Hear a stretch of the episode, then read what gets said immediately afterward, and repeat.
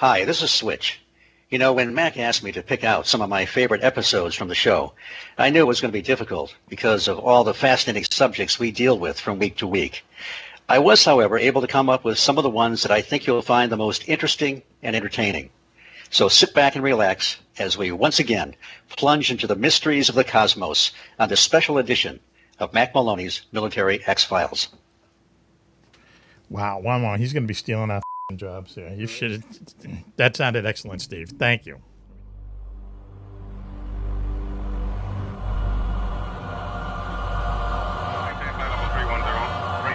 If Indianapolis Center, do you have any test operations restricted area 2508? Area 31, Roger. Traffic is quite luminous and is exhibiting some non-ballistic motion, over. Roger, Aries 31, continue to sound at your discretion, over. Okay, Center. The traffic is approaching head-on, ultra bright, and really moving. They're right by us right now. There are a thousand UFO sightings reported around the world every month. 90% of these sightings can be explained, but 10% cannot. Officially and unofficially, the U.S. military has been investigating UFOs since 1947. Their top secret goal is to find out what's behind these unexplained sightings. The Pentagon classifies them as unusual airborne anomalies, but a better term is X Files. Join us now as Mac, Wanwan, and Commander Cobra explore these unsolved cases, UFO incidents that baffle even the U.S. military. This is Mac Maloney's Military X Files. And now, here's Mac Maloney. Welcome back, everyone, to Mac Maloney's Military Exile Show here on the Distant Thunder Radio Network. My name is Mac Maloney. Wow, what a show this is turning into tonight, and it's only like 15 minutes into it. I mean, one of those nights. Anyway, let me just go through this real quick. Uh, the very famous Juan Juan's here in the studio. Hello, with us. Mac. Yeah, maybe 15 minutes, but it, you know it's been a solid 15 minutes. On the phone with us in his bunker, looking out at the slits of the rest of the world. Slits. I know that sounds filthy every time I say it, but it's the truth. It always sounds like it's a World War II movie. They call him Coco on the street, but we know him as Commander Cobra. Good evening, gentlemen. Very proud to be on the wing tonight, and I wing. report that we are in light rain and uh, fog, oh, really? and the horses and goats and sheep say hello. Oh, really? Oh, excellent. I'd like to think that was code, but I know it isn't. Um, Those cute animals. Also on the line with us, our national correspondent, Switchblade Steve Ward, up there in the bowl of flakes, Battle Creek of the Republic. How you doing tonight, Switchy? Uh, doing really good. Really good. Okay, good to hear. And also, we have a special guest who, for some reason, has decided, you know, has agreed to hang on with us. Our good friend Ella out there in Las Vegas. We have to. Hey, Ella. Hi. Thank you so much. It's been You're fun. welcome. Thanks for being with us. Ella is another super fan, and uh, she's joining us for a couple segments tonight, and she's going to be joining us in the future. So, all the strawberry and balloons when it comes to that, right? Yeah. I'm looking at you as if you're going to agree with Well, me. she's she's a gambling person. She's out in Las Vegas, so she's she's gambling on hanging up in the show for another us, yeah, uh, you know, okay, 20 Oh, that's- minutes or so. well, as someone who's gambled a little bit in the cell, it's, it's not a good bet. but thanks for joining us, Ella. Thank you very much. Thank you, Mac. So, um, um, we uh, the world wants to know, of course, what did Switch have for breakfast? Now you have to, um, we have to tell you, Ella, that you know it's kind of a newcomer to the show. We did a um, a conference on Labor Day weekend. We spoke, uh, I don't know, there was about four or five hundred people there in the auditorium. Would you say? Yeah. and we took questions and the first a second question was some guy came up and said all i want to know is what switch had for breakfast That was funny. so wasn't expecting that at all. no one was so No, switch I, I certainly wasn't. so uh, let's let's hear it please don't disappoint us it's it's been a tough week It should be I good. feel like I'm in a dark room with That's- a bright light shining in my okay face. well, Let's Okay. hear Pretend it. you are. Switch. I had two Wait a minute, donuts. wait a minute, wait, Whoa, wait, wait. whoa, whoa, I want whoa, to hear, whoa, whoa, Ella- I whoa, wanna whoa, hear whoa. Ella say, I want to hear Ella say, let's hear it switch to open this up. Let's hear it, Switch. Oh, that was much okay, better. okay I am now compelled to tell you that I had two donuts yes this morning yeah from the uh, bakery, a bakery in Battle Creek. Now, there aren't many donut places out here. If you go closer to the Detroit area, yes you've got more donut establishments per capita than you do fire hydrants and telephone poles. really But if you, you get out here, they get built a little sparse. So uh, there's one uh, one in Battle Creek that's pretty good. It's a small chain. yes And uh, once in a while, if I'm if I, I was there yesterday, I grabbed a couple donuts and just uh, kept them for this morning. Interesting. Okay. All right. And that doesn't you don't the, the whole thing about eating nutritious in the morning, most you know important Well, I meal don't of do the that. day. I don't do donuts every day, but uh, you know, that's good to eat. other days I, I, I eat sugar frosted flakes. So you know, there's Right. fiber and Steak and donuts, but- cheese. Uh, you Do they know, have frosted flake donuts? that? I was just thinking that too. You know, wouldn't that be a good? Yeah, that'd be good.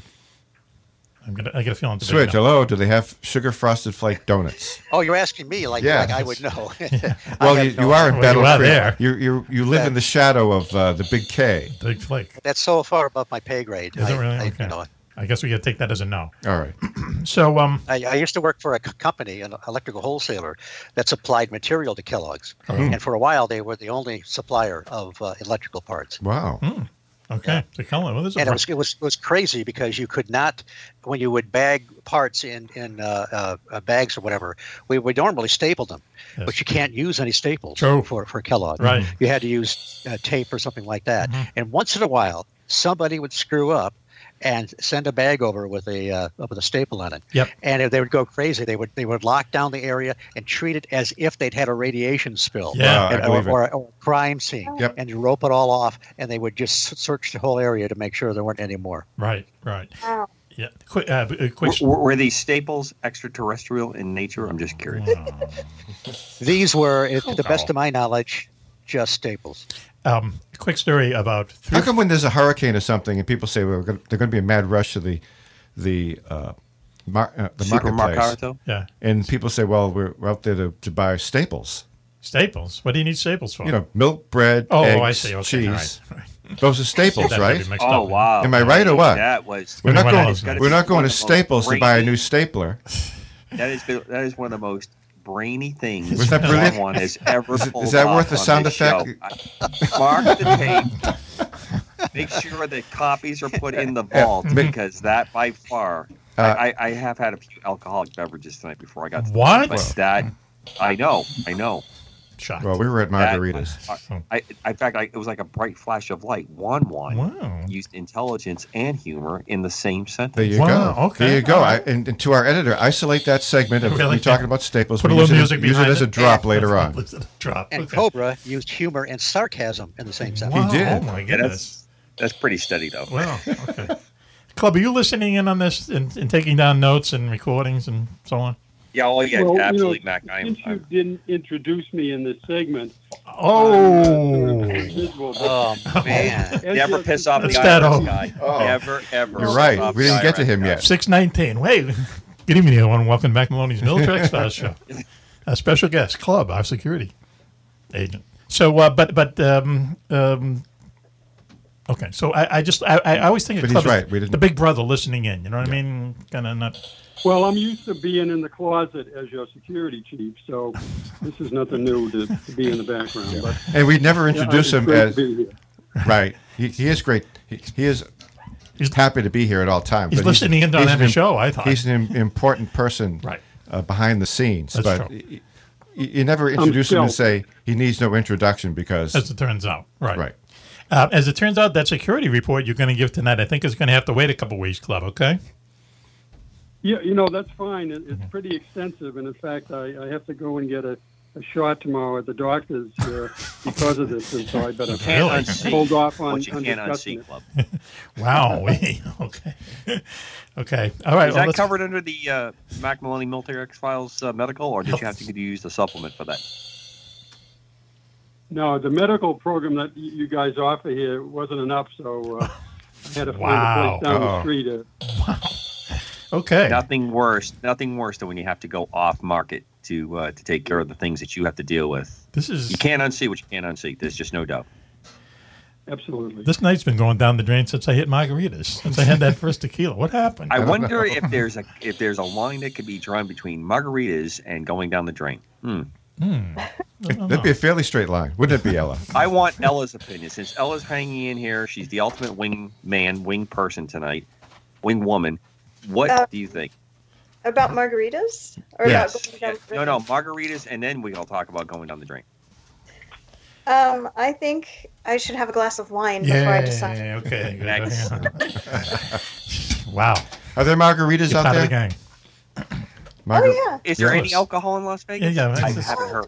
Lots, Wow. lots of alcohol. There's lots of alcohol. Yeah. Yeah, It's a Okay. great sell. So listen, why don't we do this? Oh, let me uh, plug a few things while we're while we're here. Okay. First of Okay. all, um, we are getting a new sponsor this week. Okay, Mm-hmm. it's Homes for Our Service People. Mm-hmm. Mhm. Homes for Vets. They're down in Taunton, Mass. We're going to start running Great a outfit. PSC. Great, great This, uh, yeah, this this uh, this show. We're glad to have them on board. They're going to have a spokesman on the show in a few weeks.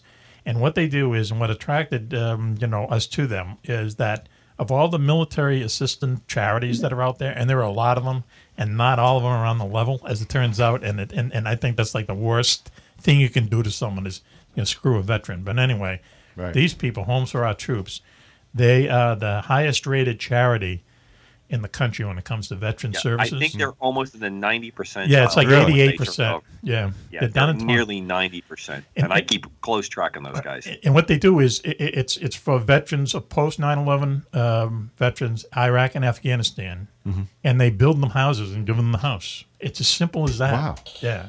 Yeah. And and it's it's hugely successful. In my opinion, we shouldn't need it. It's something that you know this country should not have to go to charities to do. We Right. should the Veterans Administration should be doing this, but that's a whole other show. That's right. Okay. So we're going to be running this PSA and just listen to it and, and donate to them. You know, The- it's it's Okay. You know, it's it's a really good charitable cause, and it goes to our veterans. And, and When are we starting that next week? uh, the uh, PSA is going to be on this show. Okay, Oh, it's going okay. to start on this show, All right. and they're going to be with us, uh, you know, for the next few weeks. I think we should probably. Yeah, definitely. I feel bad for the There's, vets. that don't- yep, there's three vets on the show right now. right. Fortunately, we're That's right. we're in good shape. And I'd like to say that one of them drives a vet, but not yet.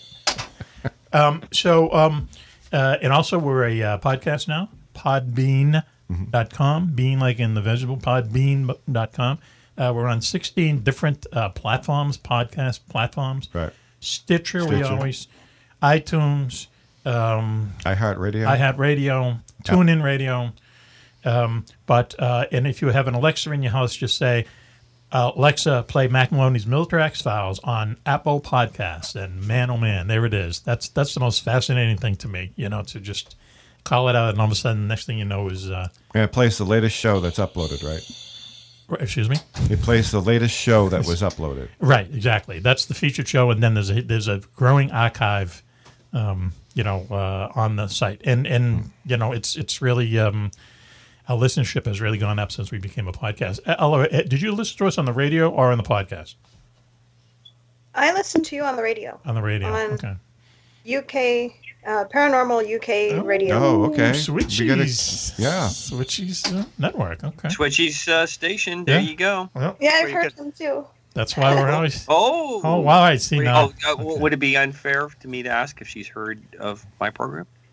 No. Because I'm already ready for the uh, letdown. I'm I, I already don't ready think for we it. were done talking about my program. Oh, that- that- thank you for The answering high that. strangeness factor heard every fortnight on the Paranormal UK Radio Fort- Network. But now you fortnight. can go ahead. Oh, thanks so much. Uh, every fortnight. Uh, That's a fancy way of saying that you I was- take half the month off. I was going to say, yeah, you, you had us until you said Fortnite. So look, so um, well, that's good because the radio people listen to us on the radio. It's the same show, but uh there's a little bit of a different dynamic when you listen, and it's a radio show, and you know you've you've taken out the time at a certain time to listen. You know, on the podcast, you can listen anytime you want. That's really cool. I know. It's, So anyway, so um, who listens to live anything anymore? Basically, yeah, I know. Not, we're not even I, live I listen to Cousin Brucey live. That's about it. because Bruce Lee's barely alive. He's about 102. Cousin Brucey. So listen, well, we're, we're going down the I don't Stone know. Age. Okay. So uh, why don't you save us, uh, uh, uh, Switchy, and uh, you have our uh, report from the Yes. French? I do. And uh, the, uh, uh, the the sources for this. This is uh, uh, pretty much about 1973. We've talked about 1973 before to some extent, but that was a very active uh, time for uh, uh, UFO encounters, uh, abduction experiences, uh, people seeing, uh, you know, having the close encounters of the third kind, where they see a craft in conjunction with some kind of a humanoid. Uh, Situation Red: The UFO Siege by Leonard Stringfield, and uh, 1973, Year of the Humanoids, uh, by David Webb. David Webb was uh, uh, it was published by the Center for UFO Studies, and that, of course, was Dr. Hynek's group. Uh, everybody seems to know, or a lot of people now know who Dr. Hynek is because of that. Forgive me, awful TV show that is on uh, uh, what is it on the on History, I think, where they uh, it's called Blue Book, and uh, I don't mind. Uh, we've talked about this before. I don't mind if these shows take a little bit of license, but it's just. Uh, I mean, uh, this next week, I think they're going to have uh, uh, Dr. Hynek on the set of Close Encounters of the Third Kind. Well, Really? Hmm. that didn't occur until 1977, and this is supposed to be back in the 50s or Right. 60s or the 60s, I guess. So I, I don't know. They it just uh, very disappointed with. Uh, they did the, the Kelly Hopkinsville Goblins uh, out of Kentucky last week and it was really disappointing the way they portrayed it. But anyway, uh, there was a lot of things going on at the time, and uh, Dr. Hynek. Uh, they had a he had a hotline, and just to give you an example, in 1975, seventy percent of the reports they were getting were from police sources. So you were you were getting some you know very high quality observers seeing strange objects in the sky, and uh, he estimated Hyden estimated that about one third of the sightings reported uh, by police officers were reported to, to the media or research groups. So uh, the the sources were pretty decent. They weren't just uh, uh, you know, a lot of hoaxing or, or a lot of people that weren't uh, well trained in observing these kinds of things. Now, uh, for example, uh, this is uh, this is 73. Uh, Sergeant Lester Shell and Patrolman Harry, Har- and Patrolman Harry Jarrett. They're near Chattanooga, Tennessee. Uh, they get a routine call. A woman calls and says that she's seen some strange light land uh, in the land near her. It's kind of rural, near where she lives, and uh, it's a uh, so the police arrive, and they're surprised that I mean, this whatever this is is still there. I mean, how many times do the authorities get there and there's nothing there? So they see a cigar-shaped object. It's uh, it's uh, it may- just a few feet above the ground in this you know, kind of a wooded area, kind of a, a bluish-white light. It's near an elementary school, and uh, uh, the object was, uh, uh, like I say, it was stationary for a while. They're watching it, they get a good look at it, and all of a sudden, this thing just shoots up and then takes off at an angle and then uh, takes off at another angle, moves again, and moves off to the east.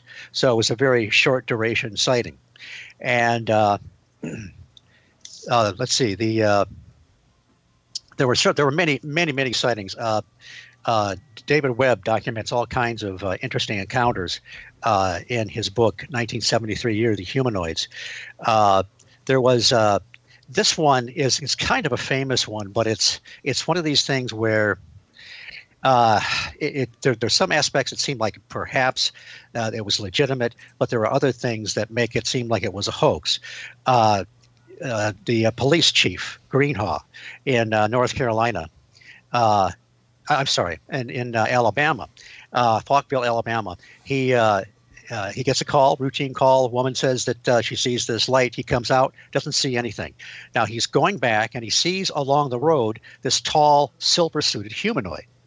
Now he took several photographs of this thing, and they're they're, they're classic. You've seen, you've seen them in all kinds of UFO magazines over the year, but if you look at them, they're in color, a little blurry, but it looks like uh, a guy in a fire suit with some uh, aluminum foil embellishments, you know, pointed ears and and so forth, pointed top and so forth. Not convincing at all. It's just that this guy claimed that he saw this thing run and make it was like it was running uh, jumping on like it had springs on the bottom of its feet and so what, what it was moving supposedly very quickly something that if, if he was hoaxed uh, somebody could not move that quickly in the suit he couldn't keep up with it so he gets in his car he loses it and uh, so if this guy is a hoaxer, which may well be, and this was in the midst of a time period when a lot of people were seeing strange critters, uh, so to speak, humanoids. And another note is that this is again before the Greys took over. We always today we always think of the Greys, that classic, the large head, the large black eyes, tiny little spindly body, and there's virtually none of those reports in this time period. The the alleged humanoids in conjunction with these craft are all uh, quite a variety. Now, this guy is uh, somebody sets his trailer on fire. He, his wife What? leaves him. He gets divorced, and they fire him from his job. So, if he really did see something, or if if if this was real, he had to have been hoaxed. But I don't see how anybody could have pulled this off. But so, if he did actually hoax this himself, uh, his karma caught up to him. And of course, we're, we're not going to uh, deal a, a whole lot with Hickson and Parker. This is the same time period in October in Pascagoula, Mississippi, when Charles Hickson and Calvin Parker were that uh, two Pascagoula fishermen. They were taken from the dock, floated into some kind of a craft, and uh, uh, by what looked like they were kind of wrinkly humanoid beings um, with uh, pointed ears and so forth. And uh, that's a, a very classic case.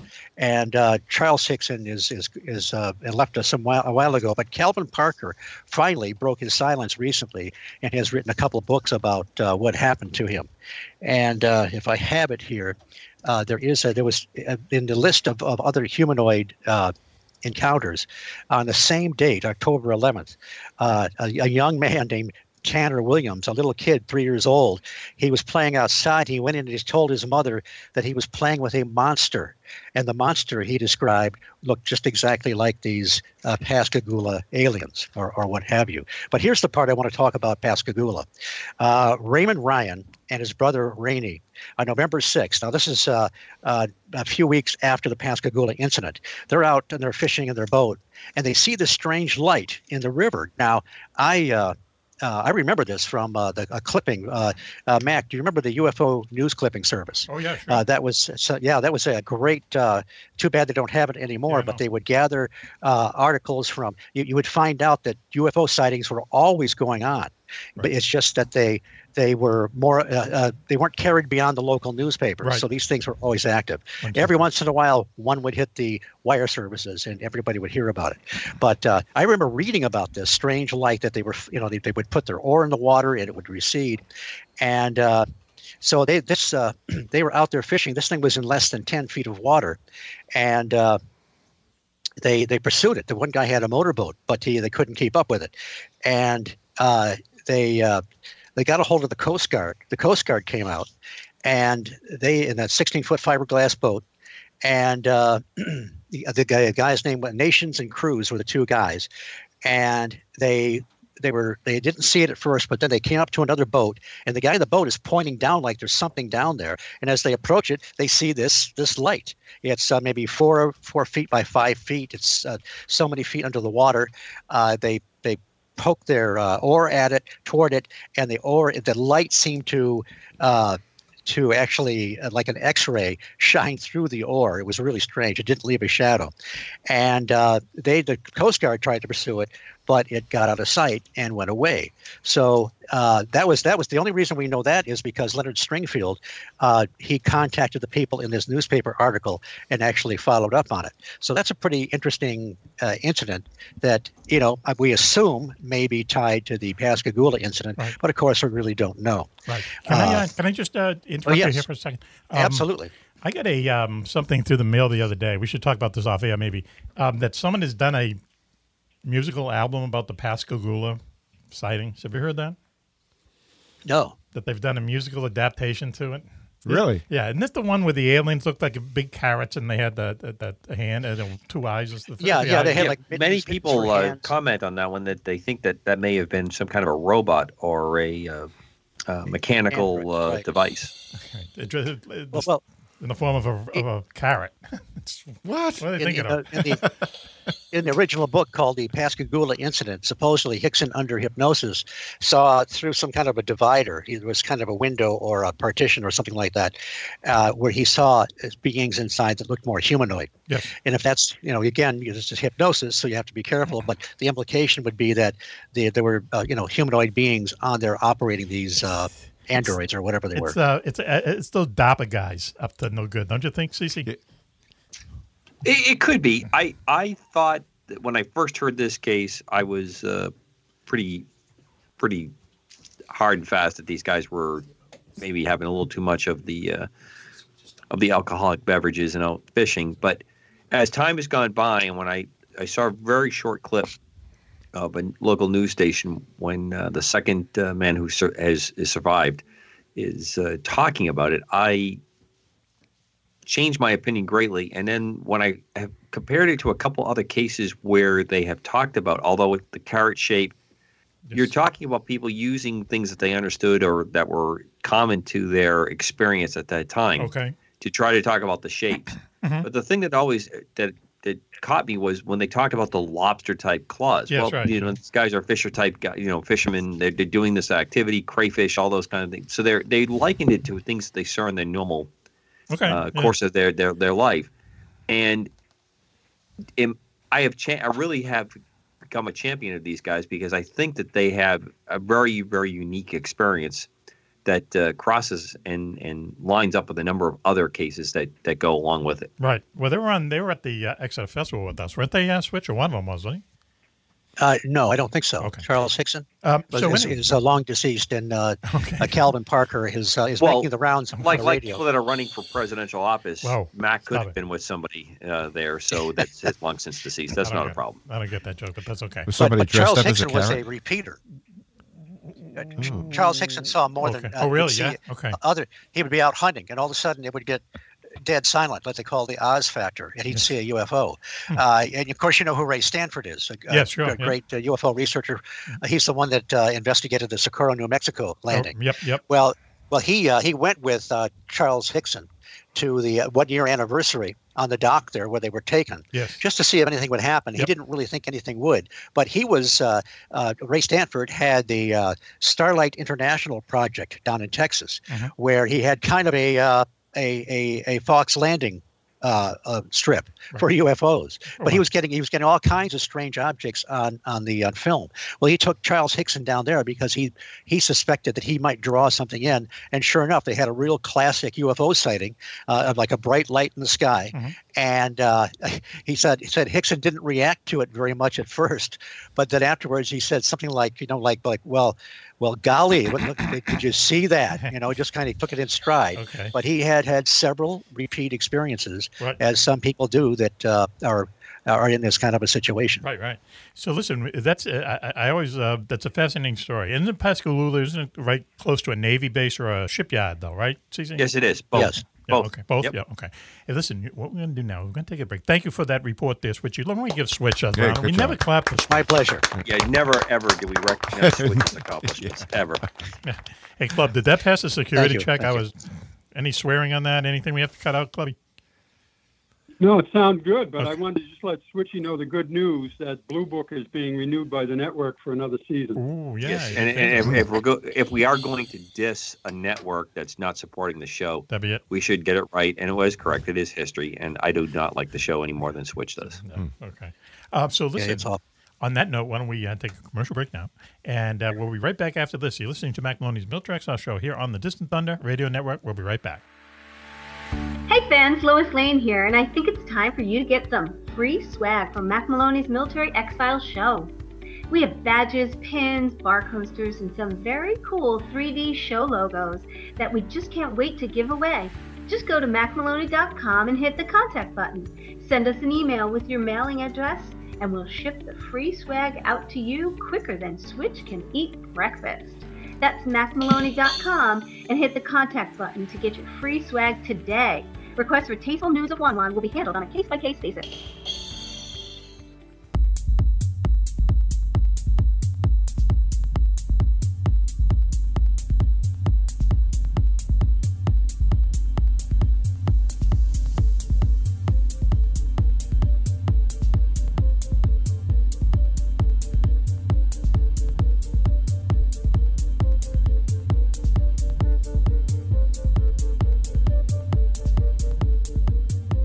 Hey, welcome back to Mac Maloney's Military Exiles show here on the Distant Thunder Radio Network. This is Mac Maloney. I'll tell you, what a show we're having tonight. It's so good that we've said so many times during the broadcast, I don't think this is ever going to make it on the air. Uh, anyway, It's just too cool. Juan Juan is here, as you can That's hear. one way of looking at Right. The Coco is here. Commander Good evening, Cobra. all. Al Ronaldo, famous UFO mechanic, is here. He's even here when he's not here. Right. That's what's good about him. And on the phone with us, the man on the way up, okay? Switchy, Switchblade Steve Wood from Battle Creek, Michigan, but I get a feeling it's going to be from Beverly Hills, California. That's right. Because we were on just a, just a week ago. He's going to be hard to get pretty soon. Right. And and he said like four more speaking engagements, you know, booked just in the week. Okay. So what's what's the magic? You get the magic touch there, Switchy. Uh, I don't really know how to explain it, but uh, something that's very cool that happened was uh, I'm actually a published author now. Mm. I'm in a book called Weird Winged Wonders The Twilight World of Cryptid Creatures. It's one of uh, Tim Beckley's uh, books where he puts together with several different authors. Okay. And so I'm in really good company. I'm in with Brad Steiger, Yes. Alan Greenfield, Right. uh, Lon Strickler, Okay. uh, Paul Eno. Did I say Paul Oh, Eno? Paul, yep. And Friend of the show. Albert Rosales, Wow, among huh. others. Hmm. Yeah. And my name's even on the cover. And, and, and what did you write? You wrote one of the sections? Well, it's it takes a little ex- a bit of explanation. I uh, Brent Rains, who does Alternate Perceptions magazine, online magazine. Yes. He, uh, I met him at the Mothman Festival. Okay. He had me do an uh, uh, a uh, interview, but it was uh, you know he wrote a couple questions, and so I he just let me go wild. I, I wrote it was like a five part uh, answer to all these questions Wow. in his magazine, Mhm. and uh, it was a lot of fun. He was very encouraging, just to have me keep going. Right. Well, Tim Beckley took the uh, uh, part of that out that pertains to the Mothman, and you know, of course, it's about winged creatures, so the Mothman and the Mothman Festival and so forth. Sure. So it was, uh, it was a nice surprise. So Wow. I, I actually can finally say, yeah, I've got a book. Wow. Yeah. Gee. Fantastic. it is exciting. Not only it's not only mine, but you know, it's uh like I say, I'm in Steve, very good it- company. I'm just happy to find out, Steve, that uh, you're not as uh, introverted in your writing as you are when you're on the show with us. That's that's great that you have an outlet that you can really really let your inner personality come out because you you just don't show that kind of enthusiasm when you're on the show with us. Oh. See, Well, I- see, the way the, yeah. the way the show is going, I'm- I, I understand that I'm supposed to come in and save the show tonight. Oh, Oh, no, believe me, that That- ship that- sailed. goodness gracious. that Did I- ship sailed. well, about- maybe I, I was I'm reading ready for my between- close up. You are right. Mel. You- It went off the exactly rails right. a while Yeah. ago. Now I was reading between the lines, and it could be there's just empty space there, and I read something into it. I, I don't know. No, your instincts are right on. So I'm I'm guessing. So how many? You're uh, either the Titanic or the iceberg. You pick which you are tonight. Which buddy. one? Yeah, right. are you the hitter or the hitty? Uh, so for you are one of how many um how many writers in the in this compilation? Well, let's see. There's uh, I've, I've got it right here. One, two, three, four, five, six, seven, eight, nine. About about ten. Okay, so I'm About guessing Uh, eight or ten. Yeah. I'm guessing they gave you what about 25,000, 30,000 bucks for this? Uh, I, Oh, I only think I get some kidding ya. copies uh, at a discounted price. But you are a published author, so you That's know, all right. There you go. I There's have a uh, lot no of joy in complaints. that, and you can really pick up chicks, you know, if you wanted to. yeah. Anyway. really I'll, let you know. handy at- at I'll, this I'll give you a point in our report. lives. I'll give you. They'll be Uh. I will switch- give you a report on that when when that. All right, that'll be switch after dark, okay? Or Yeah. Well, it's sad. Valentine's Day, so it, this ought to come in handy for 'em. SAD said. Um, Okay, I've got I've got a great report tonight. Okay, I just got to do one joke Okay. before we do it. All Okay. right. All On- right. On, Jimmy Kimmel once, not that I ever watch him or anything, and this we'll lose half our audience with this joke. You just ready? came across it on YouTube or something. Yeah, right? or something, you know. And he said, um, "Well, today's Valentine Day, Valentine's Day, or to all Star Trek fans, February fourteenth. Yeah. Because It wasn't bad. They don't get laid a lot. Oh, got it. All right. Wow, I have to if I have to explain it to Yeah, I- you I two guys. got one right over. Well, obviously, how they bad didn't is see my the Saturday material? Night Live episode where Shatner was on there and he plays. You know, he's he's aggravated. He's at the UFO convention or the Star Trek convention, and he just loses it when he's on stage. You have to YouTube it. It's absolutely great. He Really? looks at one guy. You, you over there dressed as the Vulcan, Spock. Have you ever kissed a girl? Spock. And Yes. oh yeah, it's just oh, it's Wow. just absolutely classic. I know someone who I got it. Oh, you got a William Shatner story? No, actually, Okay, go uh, Valentine's Day tomorrow. I heard today is National Mistress Day. Really? Yeah. Well, you have so- to give two gifts. Well, you you know, you got to take care of them both. Wow, So, you okay. know, You, don't want to leave one out in the cold, you know. That's coming from the Sicilian side of you, I'm Yeah, guessing. mine right? Don't they is, call uh, them gumais? Mine's, mine's the same woman in both No, cases. you're mine too. too.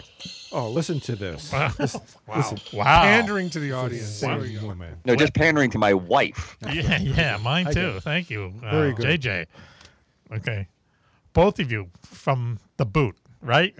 Are you saying you're Italian this week? You change it every I'm week. always you, Italian. I, Occasionally, I'm Irish, but Oh, wow, I, he I just did gave me the my uh, Irish. Okay. uh, ancestry DNA. You know, oh, you did. You know they sell the DNA to other people after they do that. They do. I, I just Yeah. thought of that. Yep. Okay. When and they what- need to harvest organs, they know where yeah, to go. they know now. where to go. Well, they might pass on him, you know, but nothing that there's anything wrong with you, JJ. He's coming right across the I'll board. bring, I mean, I'll, I'll bring in the report and show you how. okay, so you're half Italian and half Filipino, Oh, correct? There's more than it's. There's more than that going Well, on. it- to- to- to- to more halves. I'll- I'll, I'll bring in the report. We're yeah. cutting into switches time. Hey, yeah. Steve, Wow. what's your nationality and what do you have for us tonight? Yeah. Uh, well, you know, Mac and I are published authors. Yes, see. Go ahead. okay, I'm, I'm ready with this report. Okay, we, go we ahead. got to get going, man. Right. We got it. Okay, you ready? Yep. Let's go. Okay. We're in the Sierra Nevadas. Focus it a little closer to the Ta- Tahoe National Forest and then right down to Cisco Grove. It's September 1964. Classic UFO abduction case or attempted abduction. We got a bow hunter named Donald Schrum. He faced a nearly 12 hour ordeal. He's in the dark, he's completely alone. And according to these uh, great researchers, uh, Noe Torres and Ruben Uriarte, they wrote a book called uh, Aliens in the Forest that chronicled this actually a classic case that was first revealed by uh, Jim and Cora Lorenzen in Yes. one of their old books. Okay. okay? Yep. Uh, and they said that, that this Donald Trump uh, ended up having his own personal war of the worlds. Okay, now I want to flash forward three weeks. Okay, Mhm. and we'll get to the ordeal in just a second. Okay. Uh, Donald Trump and his that's wife what are she being said. interviewed by. by Sorry. Sorry, Switchy. Go ahead, Okay. please. That's okay. It's your- It's your show. I, am just a published author. Okay. wow. Holy cow. yeah. Yeah, please. You know? Okay. They're, they're actually they're in a they're in a house. They're off the uh, McClelland Air Force Base in a house barely furnished. They're being uh, it reminds me of that that house in the Maury Island incident, you know, with Fred Chrisman. Oh, right. Sure, sure. Uh, okay, but they- they're down at a table, at a kitchen table. That's about all there is in there. And this uh, Captain McLeod and Sergeant Major Barnes are interviewing them. Okay, Mm-hmm. now the McClellan base is uh, it's the Logistics Command headquarters, and it's connected to Wright Patterson oh, right. Okay. which in Ohio. like Patterson steeped in UFO lore and Sure. uh, and and history and where Project Sign originated. okay, right. Now, now they hadn't sought any publicity. It was through due to several circumstances where they got a hold of a, of a retired astronomer. He heard the story. He thought he was credible, and he connected the Air Force. So at this point, they still have this thing quiet. Now, here's the story. Oh, and, and also at this point, this guy is actually afraid that he still might have radiation poisoning. Okay. Okay, so we're, we're now we're back to the story. Uh, in September, uh, the three bow hunters from Sacramento. This is actually September fourth, nineteen sixty-four. Vincent Alvarez and Tim Trueblood are the other two bow hunters. They're uh, they're uh, uh, from uh, uh, Aerojet General Corporation. They made the uh, Titan rocket rocket engines, Okay. the Gemini Voyager probes, and so forth. Probes. Yep. Uh, now, th- th- these guys are not engineers. Uh, Schramm is a he's a, a painter and a welder. okay. Okay. Yep. So they're out there hunting. They get separated. Uh, one of them, uh, Shrum, goes down a ridge, but it's it's got a dead end. He has to come back. It's getting dark, so he's going to find a nice, convenient tree to spend the night, since the the uh, the camp is maybe a mile, mile and a half back. He's not going to risk it in the dark Okay. finds a nice 25 foot to 30 foot tree. Okay. It's about 9 p.m. He sees a, a light, kind of a meandering light. He knows it's not an airplane, but he thinks, ah, a helicopter's come to rescue me. Mm-hmm. So he makes a mistake. He gets down from the tree, builds three signal fires about 10 feet apiece. Okay. As this light gets closer, it's attached to something really big because it's blocking out stars behind it. And then he can see that there's, he ca- can't get a really good uh, uh, uh, bead on the size, but there's like these three giant windows or openings on the side, maybe 30 feet across. A disc object, disc like object, comes out of one of them and lands in the distance. Okay. Now, he uh, he climbs back up in the tree and he's he's in camo. He thinks, oh, he's going to be okay. You Yep. know, nobody, nothing's going to see him. So then uh, he uh, uh, he sees he hears this this noise to the brush, and he sees that these two little figures show up. They're about five feet tall. Mm-hmm. Mm-hmm. They're kind of uh, s- stocky. He doesn't know if they're wearing a hood or a helmet. Okay. But he's got these these big round black eyes, which again he doesn't know if they're eyes or goggles. But two up to two years afterwards, he would wake up in a cold sweat at night and scream about the eyes. Hmm. So he's he's still as anything up in the tree, not moving around. But these little guys come up to the base of the tree and stare right up at him. Okay, so when he saw this light, this m- meandering light attached to something that was blocking up the stars, he thought, r- "Wow, this is a, this is a UFO." He thought, right? Well, when, when yeah, once he saw that it was just a light attached Okay. to something else, Okay. he knew it wasn't a helicopter. it was It was uh, he, that's what he thought. He said it's a flying saucer because he'd read about them in, in the newspapers. So then there's these two little weird guys down the bottom looking up at him, and he's kind of like caught in the tree by these two characters. And, and then it gets worse. Okay, go ahead. Because from another direction, he hears another noise, and this thing that l- he he calls it a robot. It's about, it looks similar. It's kind of stocky. You wonder if maybe if one of these guys were in it. Uh-huh. But first, he sees this red orange, two red orange eyes coming through the, the brush, and then it comes up to where they are. Mm-hmm. And then this thing has got kind of like a big jaw like thing. It opens, a cloud of of smoke or vapor comes up. And when, when it, it reaches him, he can't breathe. All the oxygen's gone and he passes out. Okay. The only thing that saves him That's is one is- explanation. go ahead, please. the only thing that saves him from uh, from falling from the tree is his bow, which uh, which which uh, uh, it's a, a sixty pound recurve bow with a twenty eight inch pull. for Cobra those has that- one that of care. those. Yeah. It's a okay, 28 All inch right. pole there, Cobb. Is that your ball? Uh, no, actually, mine's a 28 pound pole, but that's different. uh, Pound, so, yeah, pound so inch. he's lucky because the way he falls, the, the bow is ca- caught by the branches, and he because when, when he's out for just briefly, it catches him. and He doesn't fall to the ground. Wow, lucky When he him. wakes up, he's got the dry heaves, Oh, okay. and and this keeps going, and then and then it gets it gets really weird. Seems Now, like the this thing is, happened to me if- before. You know, I- there- there was some vapor involved. He told you it got climbed the worse. tree, almost fell off, dry heaves the next day. It's, just- there's a little bit of familiarity with this. story. Hey, I, I told you guys I was going to save the show. Okay, Okay, now good. okay, you have seven minutes. Okay. seven One- minutes. one of okay. these guys had a so, chainsaw. Captain Iceberg up the fourth pound. Oh, that's good. We need ice. The thing is, this guy came forward a few years ago, and these guys interviewed him. He's he's always been considered uh, uh, uh, truthful, and he also went under reg- regressive hypnosis. Didn't reveal very much more, just a few more details, Right. because he was really awake through the whole thing. Right. Now, uh, th- these things, these creatures are making kind of a like a like a hooting noise. You know, the owls are not what they seem, and they, there's a response from the, the mothership. And it seems that every time this communication or whatever it is goes back and forth, they try a new ploy. They uh, uh, one of the things they do when uh, he actually he climbs up the tree further and lashes himself with his belt so that if he passes out again, he's not going to hit the bottom. Okay. And then he wakes up and he sees these little creeps are climbing up the tree at him. Nice. So he, while he's got the dry heave, he's trying to recover, and so he shakes the tree, and these creeps, you know, they, they go back down. Right. Uh, he also kept throwing fire at them. He, he lit a book of matches. Okay. Uh, that, because the first thing this robot thing did was to put out the fires there. It just kind of used its arm to brush them away. Wow. So he's doing everything. He's lit his hat. Smokey the he's ripping up Robot. his clothes. He's throwing bits of, of, of, of lit clothing down at them, and every So this- time they it's- do, they back away. Switch. He has a bow and arrow. Why isn't he shooting them with the bow? and Ah, arrow? we're getting to that. Okay, Cliff. He, All right, now, he sorry. doesn't want to hit the creatures because he's f- afraid of retaliation, but he has no problem hitting this this robot thing, and he hits it directly in the chest, Okay. and then it kind of makes a spark. It backs up several feet. Then he's got two more arrows. He hits it again and again, and all these things are doing is just kind of putting them off for a while, and then another robot shows up or whatever it is.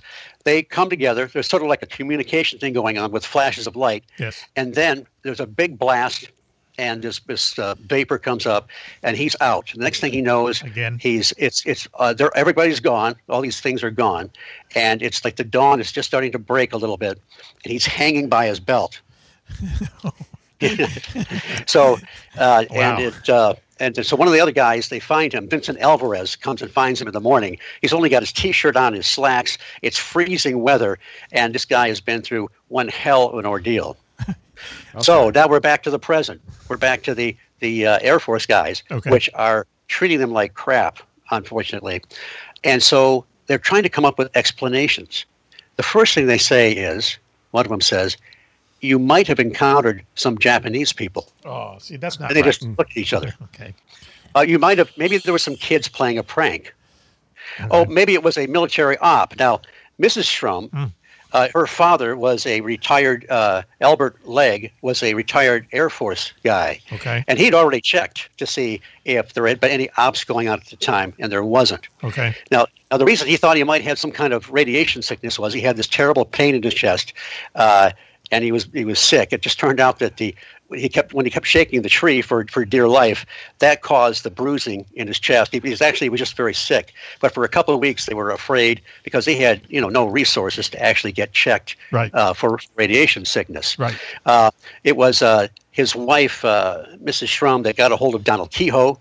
Donald Kehoe had Paul Cerny, an ICAP guy, Okay. from those uh, interview him. He's the guy that took the original story, keeping them, you know, keeping their names secret. Right. And like I say, it was only a few years ago the authors of the book Aliens in the Forest finally got them to come forward and tell the whole story. Right. And but this didn't end here because he would when he'd be out camping or whatever, you know, he was he and his buddies were never had any fear of the woods, but after this they did because you know one of his one of the guys, uh, uh, Vincent Alvarez, actually did see the craft from a distance, Mhm. so they knew he was he'd seen something. Right. But he would get this. Uh, Donald Trump would get this kind of a buzzing in his head when they'd be out camping or whatever, Yes. and he knew they were close. It happened one time on the camping trip. They're out in, uh, uh, uh, let's see, uh, an area called Westwood in California, Okay. and uh, uh, he he gets you know he hears this buzzing, and his wife and his and his, his friends can see him turn around and just look in the distance at this ridge, and sure enough, there's this light that comes by over the ridge, and then shortly thereafter a smaller one. Let me let me let me just throw. I'm going to throw this question to Al Ronaldo. Okay, okay, because you look so interested over there. If you went out, you you to me would be someone you and Cobra, not so much JJ. I I could see you and Cobra going out bow hunting overnight in the woods. Okay, all right. So let's say that happened to you, and you ran, you know went up a tree and you had to like lash yourself to the tree. Little people, robots, UFOs, and everything. Would you go ever go back out in the woods again? Not in your life. No. would you? No. No. No. Cobra. Uh, it probably. Oh, jeez. Okay. So- well, I'd at least go he- more heavily armed. yeah, or something. So they went back. They loved bow hunting so much they went back out I'd be afraid these Well, guys would have chainsaws. that or something. cut me down. Chainsaws would be Yeah. great if you had someone up a tree. Very good one. Right. None of this vapor stuff. A chainsaw. Wow. I, I- I'm just going to say one thing about this story that I love. Okay. It, and I, I read a lot of those old stories. I love those old 50s UFO books. They were just great. Donald Kehoe, probably one of the best investigators ever, former Marine colonel or major, quit his job uh, with the military and wrote some really good books, had a lot of really good resources and everything. And, and I don't think you're going to see someone like him again. Anyway, I've never heard a robot. Uh, uh, the very few mention robots. You know, it's usually, Hmm. you know, creatures from outer space. You know, so it, don't you think it's weird there, Switchy, that there are robots yeah, involved. it, it, it's very yeah very rare. There's a couple. I think there's one in uh, was it Brookfield, Brookfield, Florida, but that particular account was kind of uh, dubious. The thing is that everybody that interviewed this guy from past to present uh, is convinced that he believes this that he, he had a real experience. Right. Uh, but see, my thing is, you know, you look at we've talked about all kinds of abductions and attempted abductions on this show. Right. I, you know, this guy's up in the tree, and the robot releases the gas, Yeah. and they're trying to gas him so he'll he'll fall down, and they can, you know, uh, like like they're hunters or something. Yeah, we, we've heard stories of people being floated through walls. uh, Yeah, Those yes. those really bizarre ones in, in Brazil where the hooks or whatever come down and grab you, or just you're Right. simply just levitated. Right, right. What were these like retro aliens that hadn't Yeah. gotten the new uh, Didn't have the means of abducting technology. people? Yeah, isn't that They funny? were- I mean, you always they think were that old they're- school. Yeah, they're old school aliens. Very good. They Let's- said, well, we got to they're, undo they're the belt. 1950s aliens, not not modern day. Right. aliens. You see, that's what's strange about it. It seems like the aliens in the shape, particularly of UFOs, change as you know things get more modern. You know what I mean? People back then used to look. You know, they'd see a flying saucer, it literally look like a tea saucer turned upside down. Right. Mm-hmm. Now they see triangles and you know, you know, really kind of cool stuff. The- It, it kind of matches the time we live in in a way. That, that, that is important because there are changes from over the last several decades. A lot of changes in the way the crafts look, the creatures look, and the techniques are. Uh, Uh-huh. Right. we don't even know for sure that these are grays. You know, they're, they look kind of like grays, but not exactly. Right, yeah. Something a little bit different. Isn't there So- a case down in Mississippi where the uh, aliens had uh, lobster hands? Uh, yeah, the Pascagoula. Uh, Let's see, was it uh, Charles uh, Hickson and Calvin Parker, 1973, October. That was during the, the huge wave through the U.S. when all those landings occurred. And Okay. you know, but I, there was hardly any anything. To, I don't think there were any grays reported. Right. Uh, David uh, Webb wrote a book called 1973, You're the Humanoids, where he covers Pascagoula and all those. Mhm. And, uh, uh, you know, it's, uh, it, it could be that these uh, they call these things uh, the, the robots or androids or whatever because they weren't really human. Right, and right. supposedly during one of the regressive hypnosis sessions, uh, Charles Hickson did see some other human-looking people on there, implying that the the Pascagoula aliens with the pincher-like hands were maybe androids or something. I don't know. Isn't there a I mean, the big- whole the whole experience could be illusory. We don't know. The, a big Navy base down in Pascagoula, Mississippi. Mm-hmm. Yeah, shipyard. Yeah, I remember my uncle. He was he was uh, on assignment down there for electric boat. People, and he told me he says, "I know I'm going to heaven because I've been to hell. I was in Pascagoula." oh wow! anyway, so um, yeah, uh, uh, so uh, that's an interesting story, uh, Switch, because you- like you say, they're like retro aliens. I mean, what's going on? I mean, if th- let's say this really happened. You know, as he said, you know, it's not aliens with you know big triangles. You know, people being floated here and there. It's like you know they they they- they're not really well equipped. Or They're something, clueless. you know, clueless. We're I going mean- to Home Depot for a ladder so we can climb up Right, and a get the ladder. guy. Well, what about a butterfly net? Or a net. Net would work. Yep. Okay. Yeah, but he but they had but he had the belt on. He was lashed to the tree. I mean, imagine what the aliens thought. They go, you know, wait a minute, this guy's up in the tree. He's shooting arrows at us. We're crying out loud. Release the gas. Okay, okay, that knocked him out. Oh, he can't come down. He's got caught. Go ahead, Hal. You look, you, you look like you know what you're talking about. Well, if you take your belt and you loosen it, how much extra How room much do you have? belt do you have, or what's the that you diameter could wrap it of the around tree? a tree and still have it wrapped around you. yeah, that makes sense. I guess. know, yeah, I- right. H- How about this? The guy went out drinking, and he had to come up with something to explain all the marks on his body and why he didn't have his pants and stuff. So you know, he, this is the best he could come up with. Yeah, they were robots, and they were you know Japanese-looking aliens or something. You know, who knows? Let's go back out hunting again next weekend. What were they hunting? Were, any idea what they were shooting? at? Deer, they're they're bow hunting deer. Oh, really? Yeah, okay. So they, they didn't have any firearms because you can't have them, or at least you couldn't then when you Okay. were uh, bow hunting. Okay. It Now sounds there, like- there were a couple a couple of arrows they recaptured. He he had one of the arrows that he gave the Air Force guys, and they said we're going to test this because there were some metal, like metallic fragments or, or you know spots on it or something. Okay. And of course they never got it back. When he went back to the site, because he was very cooperative with the Air Force, they came. You know he told me exactly where it was. They came there and cleaned the whole thing out, but they missed one thing. There was another arrow that went into the brush, so they turned that over to NICAP but they didn't pack it properly Okay. and they never got any good results from it. okay. Wow, man, that's crazy. That's a crazy story there.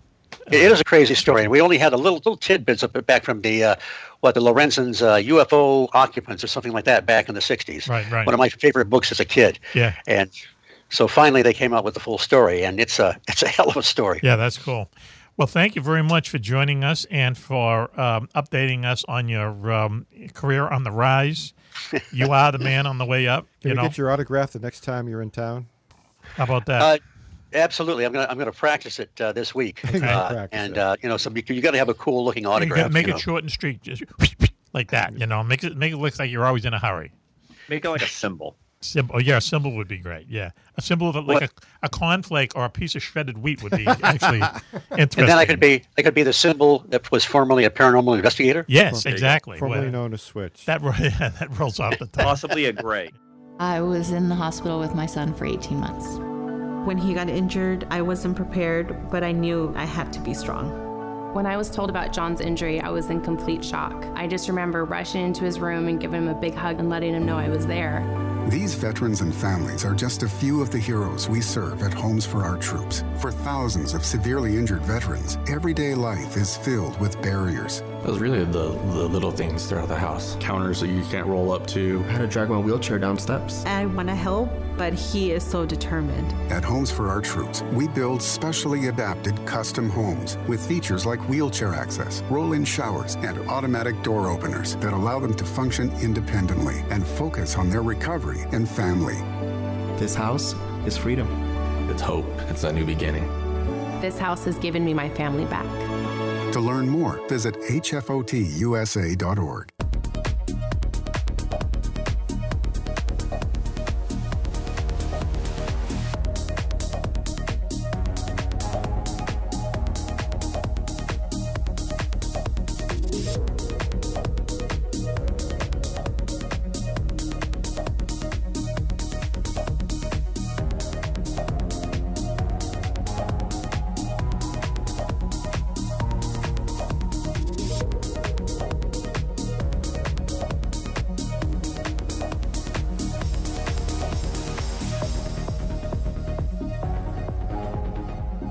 Hey, welcome back, everyone, to Mac Maloney's No Tracks File Show here on the Distant Thunder Radio Network.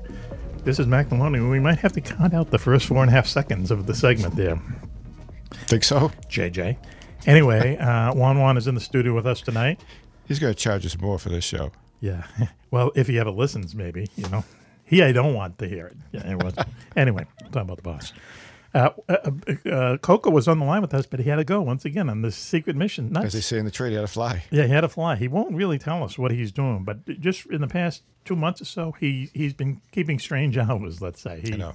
and he disappears kind of, you know, like a. He's uh, not as vague about his whereabouts like M is, but you know, he's getting there. Right, but he says, you know, I read his emails, you know, and, and I said, I, don't- I have no idea what he's talking about. You know? That's a problem. Yeah, it's like you know, military speak, you know, to the tenth degree. And, I'm thinking that maybe you're getting it. I'm the only one that isn't, so I, I know. don't say anything about it. No, no, I write back. I go, you got it, bro.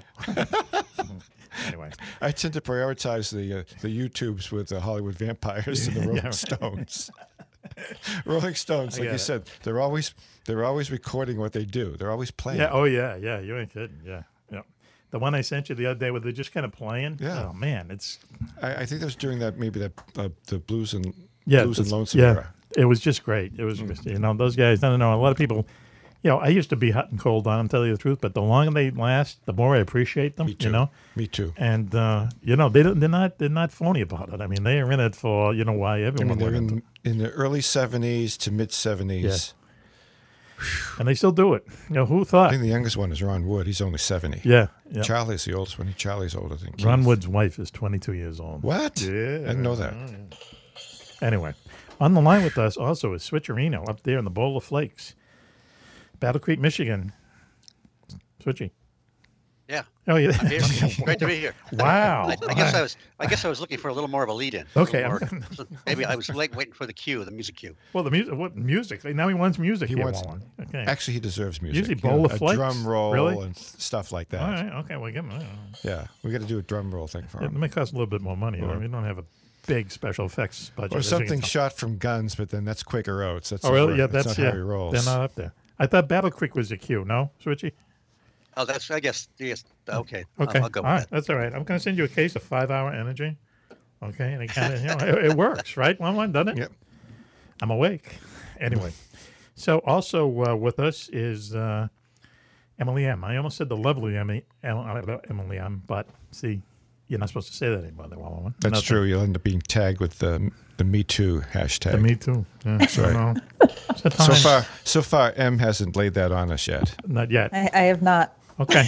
All right. That's good. You know, that's, we'll be up there with Harvey. It's better than the alternative. but anyway, thank you, Em, for joining us. And so, what this is, oh, darn it. It's supposed to be seven minutes long, and I'm already up to four minutes here with the bench. Let's, let's get rolling here. Yeah, but we can't be. It has to be seven minutes exactly. And I've, I've burned four of it. okay. You know, See we- what happens, Emily? Every time we get you on the show, it's like we get sidetracked. Uh, this, that's what it is, you know. Well, You know, it's where's like- the program director? You're talking to him, buddy. That- Oh, okay. That's the big problem. believe We me. gotta get this guy on track, and it's just Well, you can impossible. hire Steve now. Yeah. Oh, There the- you go. Program director, you bet it. He's Mm. yeah. You get time in your hands, right? You're retiree. That's right. I, I'm retired. Yeah. There you go. Okay. Well, you, you, can I tell you something? We'll salute you. You are now the program director. Okay. Okay. Uh-huh. There's going to be more music. Plus, And more he'll be- music. he'll be perfect for the for the M section of the show, the, the M segment, because he's not as like over. uh, What's what's the word? uh, Enthralled? Twitter pated from, from take a, a Disney a Disney term from. Um, I think it's not a W in there. Cinderella. Oh, okay. All right. Yeah, Twitter pated. Look it up. Okay. He may not be as Twitter pated every time. Well, that's, Emily. that's that's from that's from Bambi. Was it from Bambi. Yeah, I was Bambi? gonna say. Oh, Come that's on. right, Bambi. That's Bambi. right. Why It can't was, you- uh, why can't you was get it that straight? I don't know. Thumper that got Twitter pated. Th- really? Right. Whoa, whoa, that sounds Yeah, filthy. yeah. Hang That's on a right. second. Well, Now you have to explain it to me. Hold it. Thumper is his, his buddy, right? Yeah. The rabbit. bunny rabbit. He died in Yeah. the fire, didn't he? No. Oh, okay. All right. Anyway, so Thumper no, got and no. he got what? Twitterfied? What's that? What is Twitter pated. Well, is well like, Mm. there's this this is- this this female bunny rabbit came by and he got all Twitter pated. yeah. Oh, no, okay. Now I know what it means. And there's a there's a whole like poem that goes with it. Yeah. Really? And expressing his you know love and affection, just going head over heels. I see a He Viagra was- he ad was, down uh, the road. Overwhelmed by her countenance. That's Cialis. right. I see a Cialis And thing. The ra- the the point rather is that Mac and I major- are always Twitter pated every time M just opens her mouth on the show. Steve is able to control himself better than we can. So, Okay. All right. Wow. That was you a know, long He still may circle. be Twitter pated, but he can control it. There's a bigger circle than the I know, first it's a segment. huge. It's like the circle of life when windows get slow on you. There you go. You know what we should do? What? We should probably take a break. Okay. and uh, kind of start all over again. Okay. All right. So you're listening to Macaroni's Military Exile Show here on the Distant Thunder Radio Network. One One is here. Yes, I am. Switch is here. And I'm Liam here. is here. And this is Mac. And so uh, stay listening, stay tuned, and we'll be right back after this. Do you know where the world's most secret bases are located? Do you know what spooky action at a distance means? Is there a conspiracy by aliens to prevent us from conquering space? And where is the best place in the United States to see a real UFO?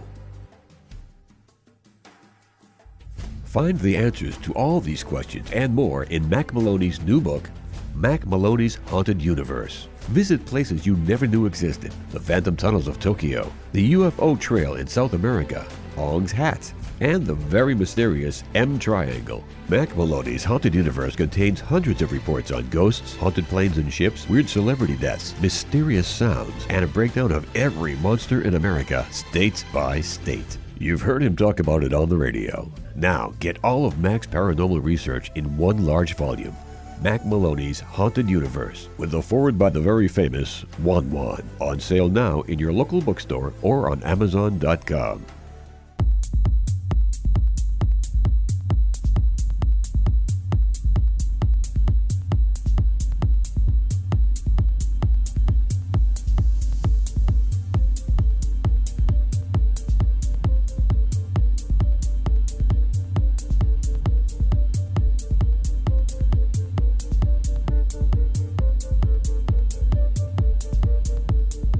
Welcome back, everyone, to Macaroni's Military Exile Show here on the Distant Thunder Radio Network. This is Macaroni.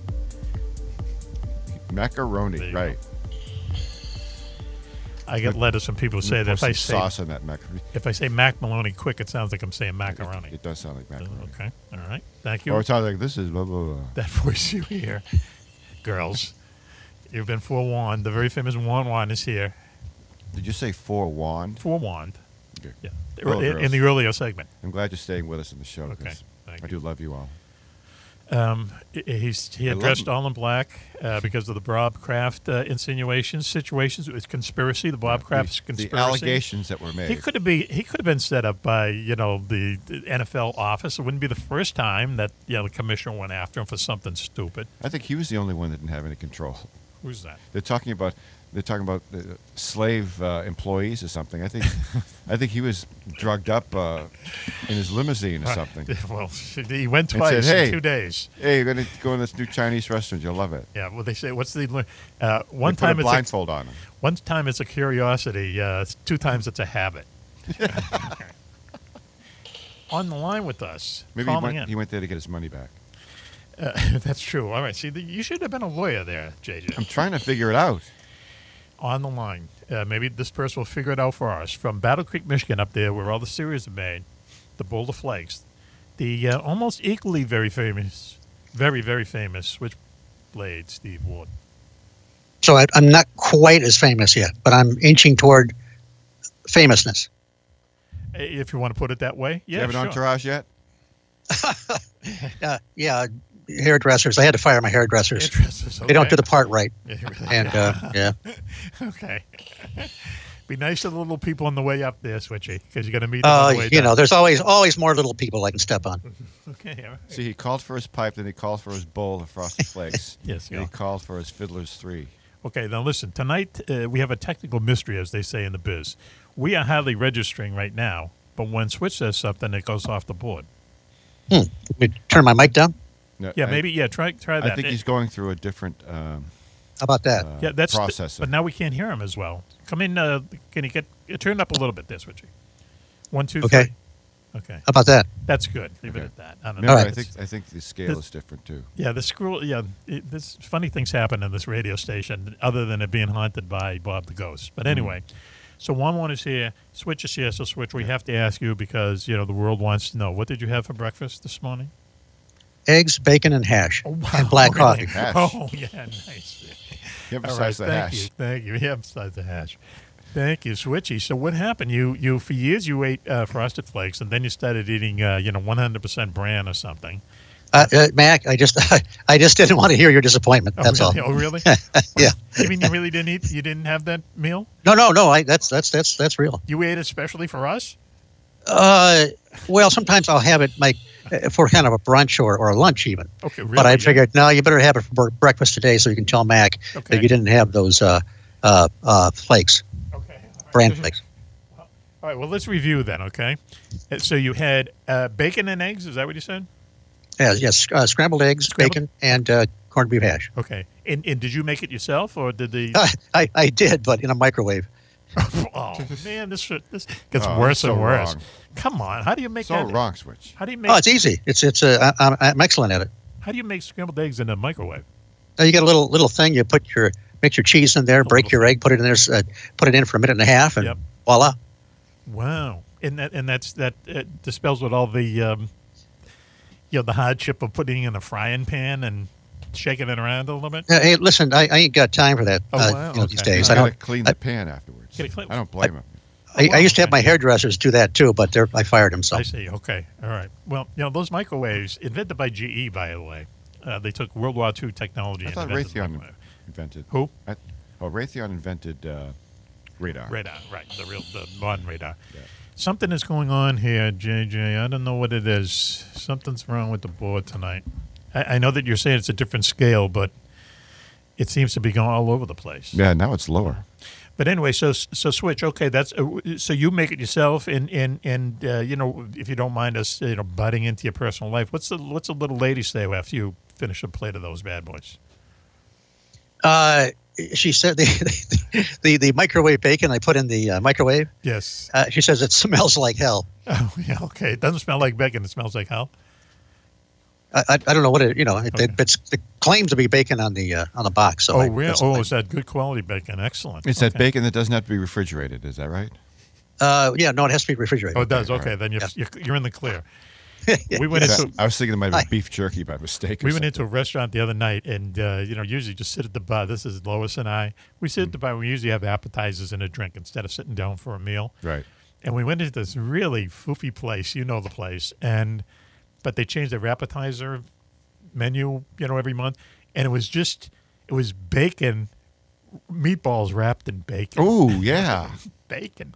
You know, this place, you know, you were lucky if you got a freaking salad at this place, and now they're throwing, you know, meatballs wrapped in bacon at you. So I got them, and there was, there was more bacon on that than I've eaten in 10 years. I ain't kidding you. You were begging for more bacon. Oh, it's great. It's great. Bacon is the worst thing you can eat, but man, it tastes good. It's just something. It's amazing what bad food there is out there. That's Tastes good.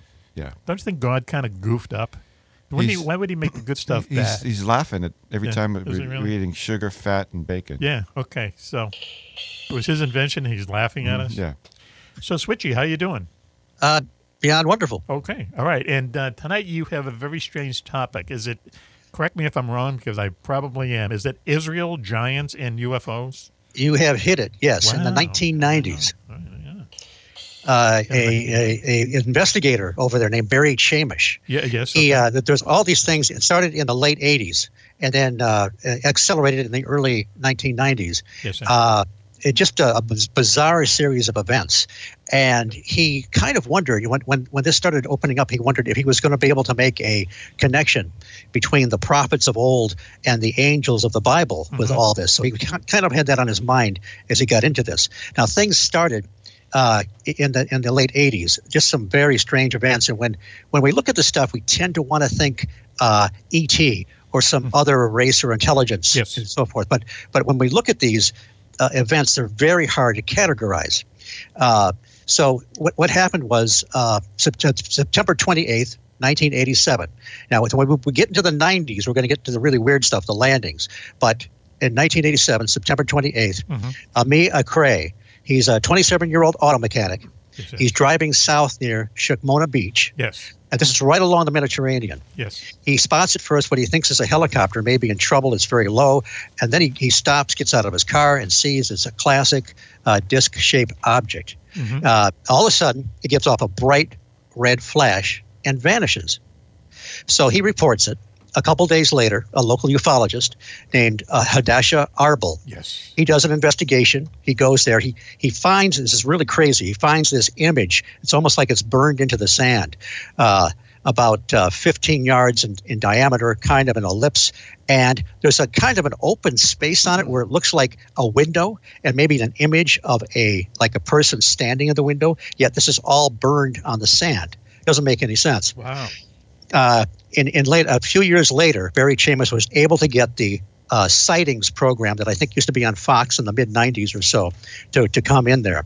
Uh, but and so they saved some of this sand, and they when they uh, the Fox people. Uh, uh, the sightings people uh, tried to photograph it under the lights. This stuff just melted, the sand that they had kept. So it tur- turned out it was, uh, yeah. Uh, again, doesn't make any That's sense. unfortunate. Well, it melted Uh, into into nothingness. It just it just melted.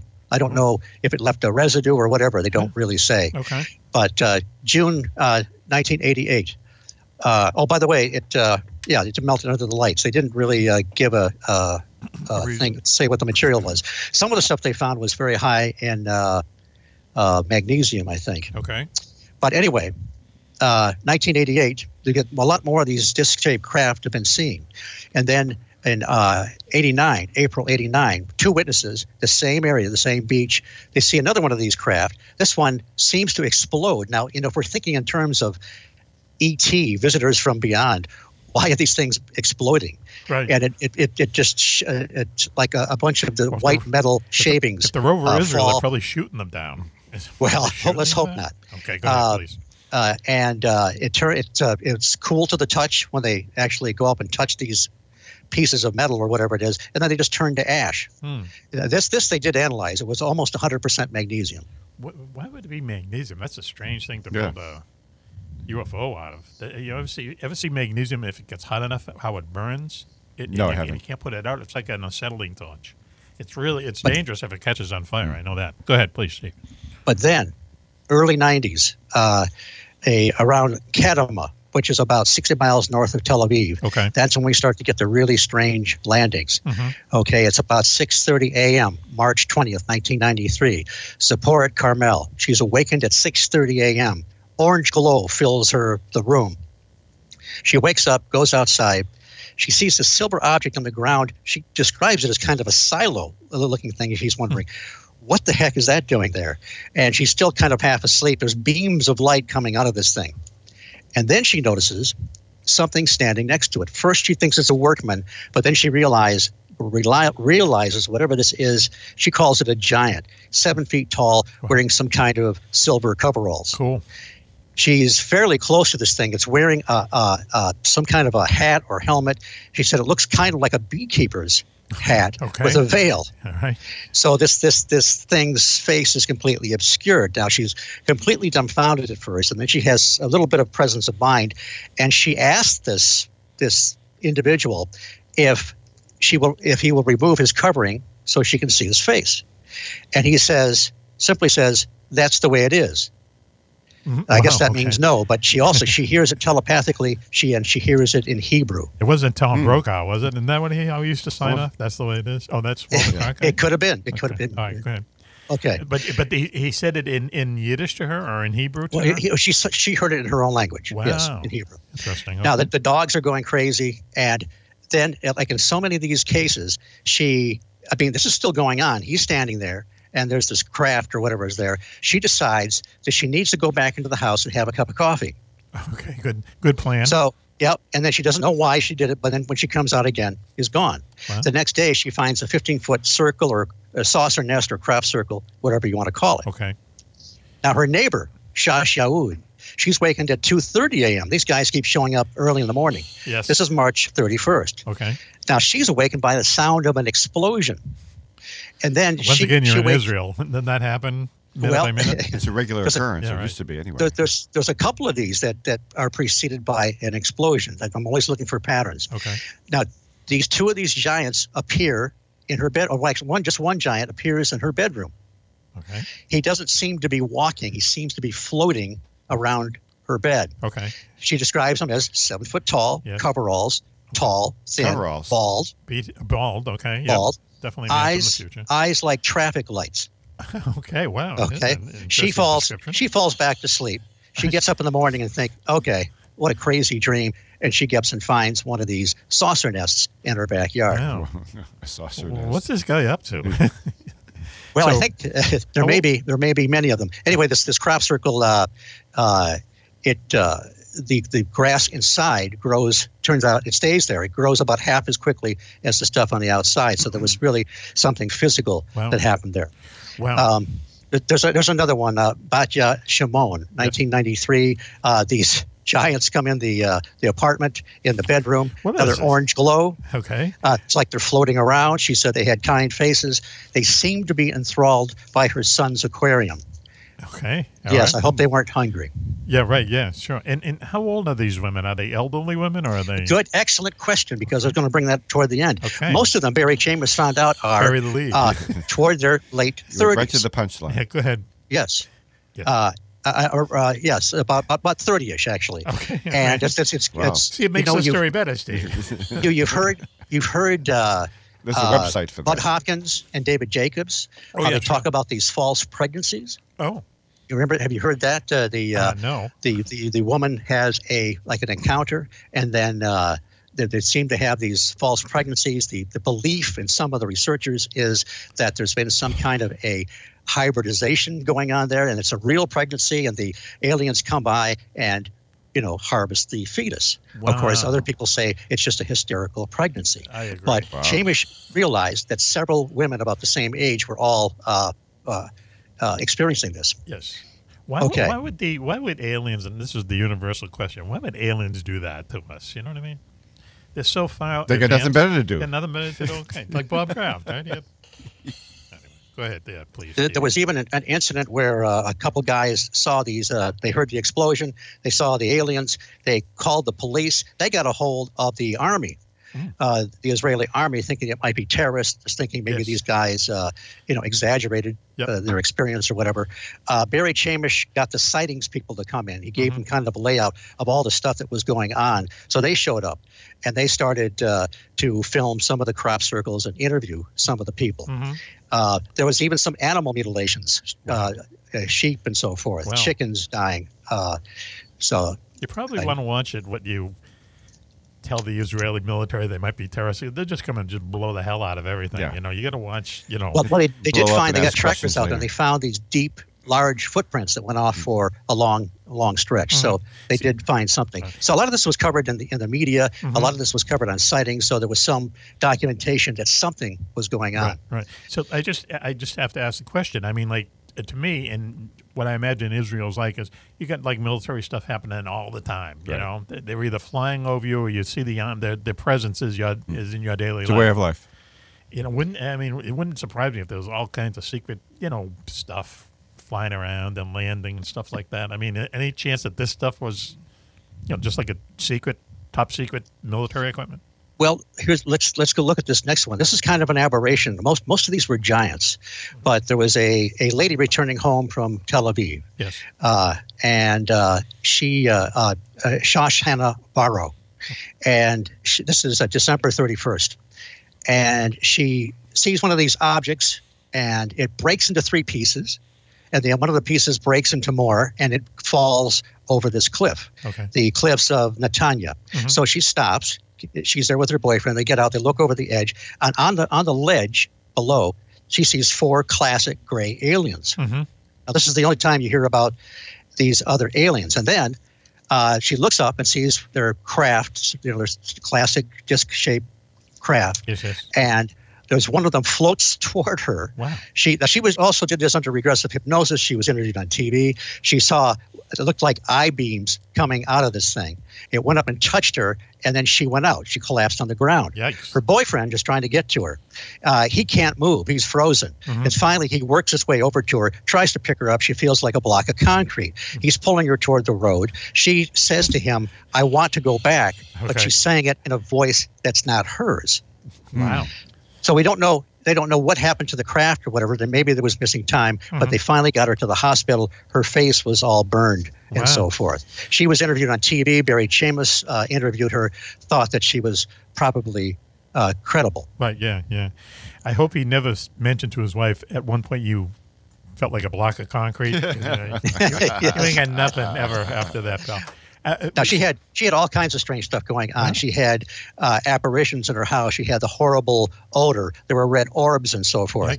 Uh, you know who Daryl Sims is, the uh, famous UFO Yes, yes. investigator. He, he came over there, did a lot of investigating. Wow. You know how they shine the fluorescent light on abductees and Yes. they get these strange marks. Yeah, yeah, well, she yeah. had the green and yellow marks all over her. Wow. So it seemed like something was really going on.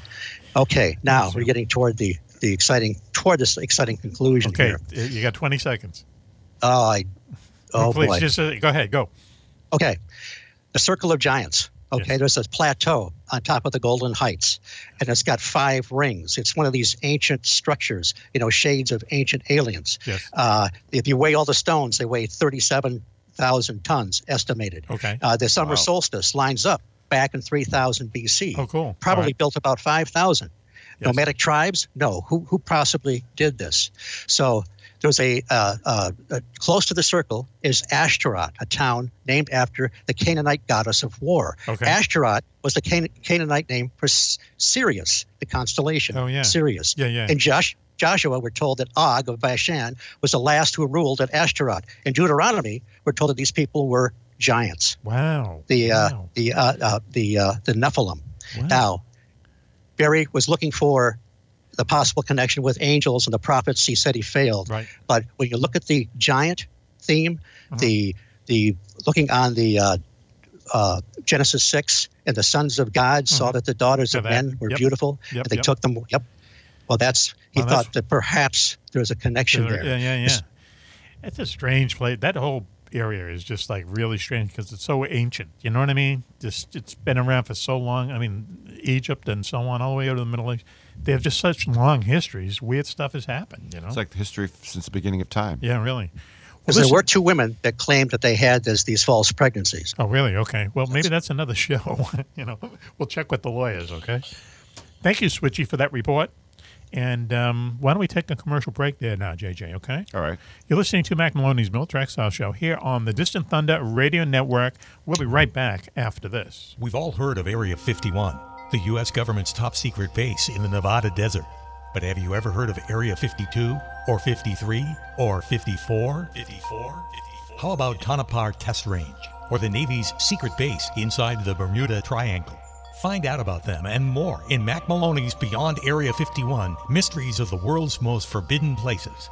Did Richard Nixon show Jackie Gleason a crashed alien spaceship near the swamps of Florida? Is it true that more UFOs are seen over a small Scottish village than anywhere else in the world? And is there a secret place in Russia that some people think is heaven on earth? In Mac Maloney's Beyond Area 51, you'll visit more than a dozen top secret places around the globe. The haunted forests of New Jersey, a valley in Colorado where shadows come alive and humans can fly without wings. And where's the only secret base in America that's not been visited by UFOs? You've heard Mac talk all about these places on his radio show. Now you can read all about them yourself. That's Mac Maloney's Beyond Area 51 Mysteries of the World's Most Forbidden Places. Now on sale at Amazon. UFOs are found in Renaissance art, on ancient coins, and etched on cave walls. They're even reported in the Bible. But more surprising is when UFOs are seen the most in times of war. Through centuries, thousands of UFO sightings have been made by high ranking officials, military pilots, and ordinary soldiers. Often, these fantastic appearances occur at the height of great battles. From World War I to D Day to Korea, Vietnam, and beyond, military investigators are baffled. Why do UFO sightings spike so drastically during wartime? Could it be mistaken aircraft, or is someone, or something, looking in on us? In UFOs in Wartime, What They Didn't Want You to Know, Mac Maloney chronicles centuries of these incredible sightings and tries to solve the puzzle of why so many UFOs are seen while humanity is at war. Read about the scare ships, the ghost planes, and the ghost rockets, alien giants in the jungles of Vietnam, UFOs controlling our ICBM bases, dogfights with flying saucers during the Gulf War, and more. 300 pages of unbelievable stories, along with many startling photographs. That's UFOs in Wartime What They Didn't Want You to Know by Mac Maloney. On sale at your local bookstore or on Amazon.com.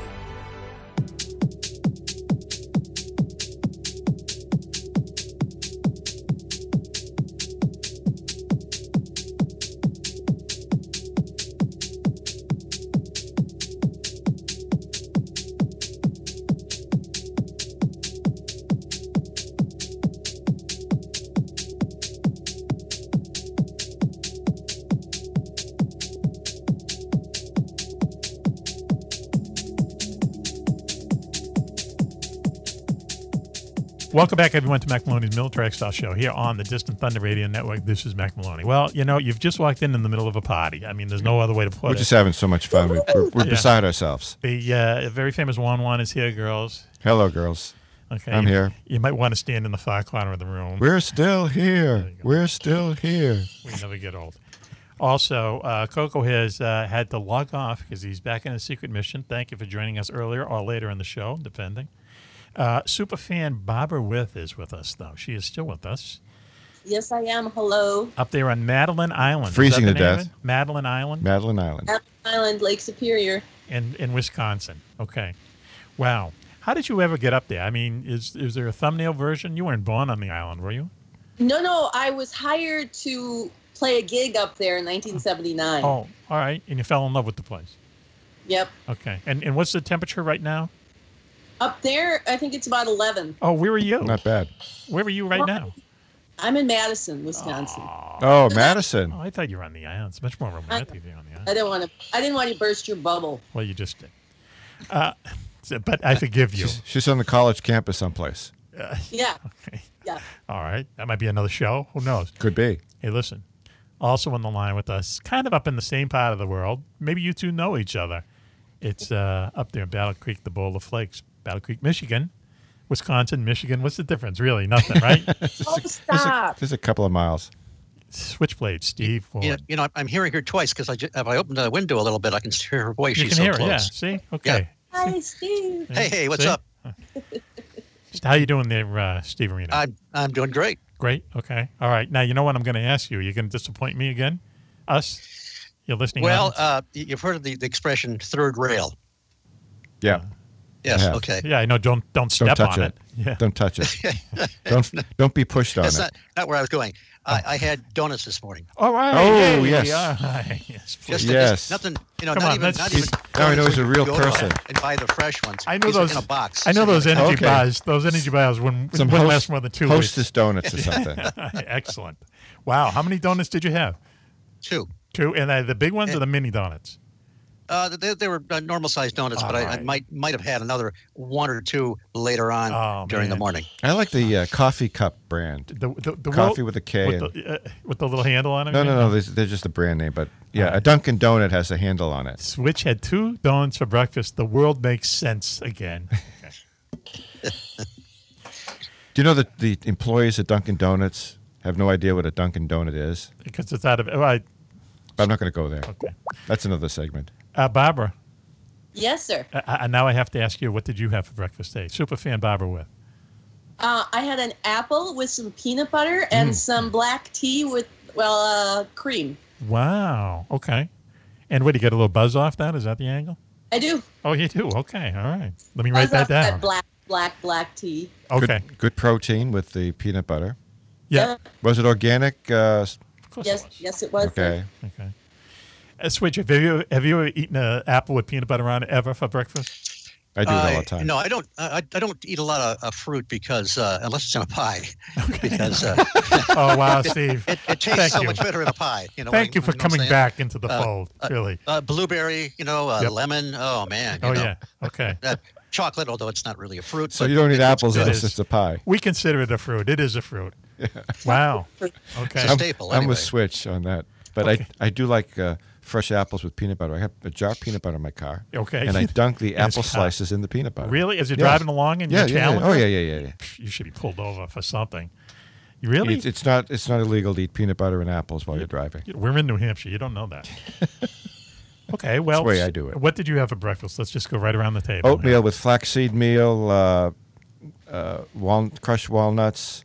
Okay. And uh, you know that was it. Huh. Oh, some a little bit of maple syrup, t- teaspoonful of maple syrup. Put a little Now, see, liquid, I- sh- I think liquid if sugar I was in on there. prison, I'd be eating that. Yeah, right. It sounds like, it does sound like prison food. Mac, what did you have for breakfast? I had a beer, a Bloody Mary. No, do you say a beer? You were celebrating with the Patriots. I have. Uh, I know it sounds weird, but every morning I have a piece of one piece of toast with a very thin skim of peanut butter on it. No Mhm. salt, no sugar, peanut butter. Okay, And right. then I drizzle a little honey that um, Al Martino makes Yeah. for us. Yeah, and just That honey is great. I'll tell you, it really is really good, and you don't have to put a lot on it. Nope. And I, I don't know, did the calorie count on this? It's like about hundred calories. I think honey's good for it. It's like a health food, isn't it, Barbara? Honey. I'm pretty sure. Oh yeah, yeah. No, Come- I mean, comes from a bee. How bad can it be? right, and and never goes bad. Right. You know, and it, it's if it, it, I mean, it's sugar, but it's kind of good sugar in a Mm, way. You know, yeah. and from having honey, I don't use like the white sugar anymore. Mhm, You know, mhm. so it kind of you know scratches that itch. You know, so yeah, that's what I have. I I've had that for breakfast like um, every, every morning for a year now. Okay, and it's Yeah. just it fills me up. What can I say? I, I- I remember we were talking about earlier. And you're looking better too, by the way. Thank you, Juan. Yeah, Juan. definitely. Thank you, my loyal friend. Yeah. Okay, you're still But- buying tonight. You're still picking It's up the okay. tab. I am tonight. picking up the Okay, tab. All right. We have that on tape. Um, but uh, yeah, you can. Sugar is, you know, I- I- someone just in the medical profession just said to me, don't eat or consume anything that's white. Okay, so Yeah. no sugar, no pasta, a lot of fun Anything stuff. bleached. Anything bleached is just, it's just, you know, I don't know if it's bad for you, but it's not good for you. It's, you know, kind of neutral, you know. So No, when I lived in Charlestown, Oh. Yes. I lived right down the street, walking distance, Yes. from the Revere Sugar and Oh, Domino yeah. Sugar Plant, Okay. and I was like having a ball because they'd let me walk in the place. Really? Yeah? And lick the It's sugar amazing cube? they let kids. I wonder if their- if their insurance adjuster ever knew that. You know, Not these days. Jeez, let this kid wandering around in the. So- Yeah. wow, now I'm hungry. I, I lived off of sugar. Now, uh, now I'd like to have a couple donuts, frankly. so, Steve, uh, you have a report for us tonight, and I understand it's like a top ten. Now, I should say, uh, we're not in the, uh, we're not neglecting ten questions for JJ. It's just that the next time we do ten questions, it's going to be an extra special ten questions. great, Okay, all right. great. Oh, whoa. no, I don't know why the crickets are responding in the way they are, but so just uh, just hold you know you don't have to hold your breath, but you know get ready Mhm. for it. You know what I mean? There, Wilma? It's going to be blue ten questions for JJ. It's going to be a mind blower, hopefully. Uh, so, uh, Steve, but you have a top ten, and it- and it's the top ten um, biggest paranormal stories of forever. Yes, well, the way the story evolved, I, I was looking at a, a fake magazine article from 1999, and they went through the top 100 paranormal events of the last century. Yes, yes. So I, I picked out some of the, the best ones, I thought, and then you suggested that we make a kind of a top 10 list. So, which, you know, is not easy to do. So I have to say, for the purposes of this report, uh, I am no longer Steve Ward, Switchblade Steve Ward. Okay. I am Rolo, Rolo Tomasi. Uh, if they have any, any complaints about this list, I am Rolo Tomasi, stormdrain, Poughkeepsie at gmail.com. Wait a minute, stop, Because stop, people, stop. people are going to hate hate my list. They're going to not like the order. There's going to be all kinds of complaints. Okay. All right, hang on. because I understand there's hundreds of th- uh, ones I could pick, Yes. and it's down to 10, and everybody's going to hate Rolo Tomasi Okay, for it's, this list. please tell me that's not a real person's name, is it? It's actually if uh, it actually comes from a film, it would be uh, take about five minutes to explain it. Oh, so okay. All we right. probably shouldn't do that. Are we going to hear from that film's lawyers or attorneys or anything like that? No, you know, people will probably rent it now. You know, Okay, all right. uh, L.A. Confidential. So Check the- out L.A. Oh, Confidential. so that's Yeah, our it's a great defense. film. Oh, okay. Oh, Oh, okay. all right. All right. Wow, I that's thought kind it of an sounded obscure familiar. reference. All right, what, what, what, yeah, I do remember the name. What happens to them in L.A. Confidential? Isn't that the snitch? Well, well, well, well, it's a no. It's a fictional name. It's Okay. like the uh, the guy that gets away. Oh, don't I know Who see. the Okay. perpetrator was, but they say, and I'm gonna be the guy that gets away. Mhm. They don't know who really did this list or who came up with it. Right. If they hate it, see, Okay. That's the idea. Okay. kind of a long road there, Juan Juan, don't you think? I- Yeah. Okay. I- All right, but I that's tried, okay. I tried to avoid the long road, but we, we took it anyway. Went around in circles like that donut he was eating. okay, wow. Somehow we Okay, got to get donuts. Rolo. Do we know a bar that serves donuts? I wish Dunkin' Donuts served we donuts. Could dunk 'em. Uh, wait, I wish Nope. Dunkin' Donuts served liquor. right? Wow. There's- I've got. We better write that down. Nope, it's already there. I got I got a six pack of Harpoon with uh, Dunkin' Donuts coffee in it. What? Yeah. Oh God, they're taking over them. Amazon. It's not that great, but Oh. yeah, it's it's interesting concept. Well, there goes them as a sponsor. Okay, please, Steve. So are we going to start at number? Oh, Bob, are Yes, you we're going gonna- to say we're- something? We're going to start at number 10. Can we just go, set- go, go up to the, the best one? Switchy, Uh, let the best- Switchy. Let, Yes. Barbara was going to make some comment. I'm sure is. Oh, okay. Please, Barbara. Oh, I was just waiting for Rolo.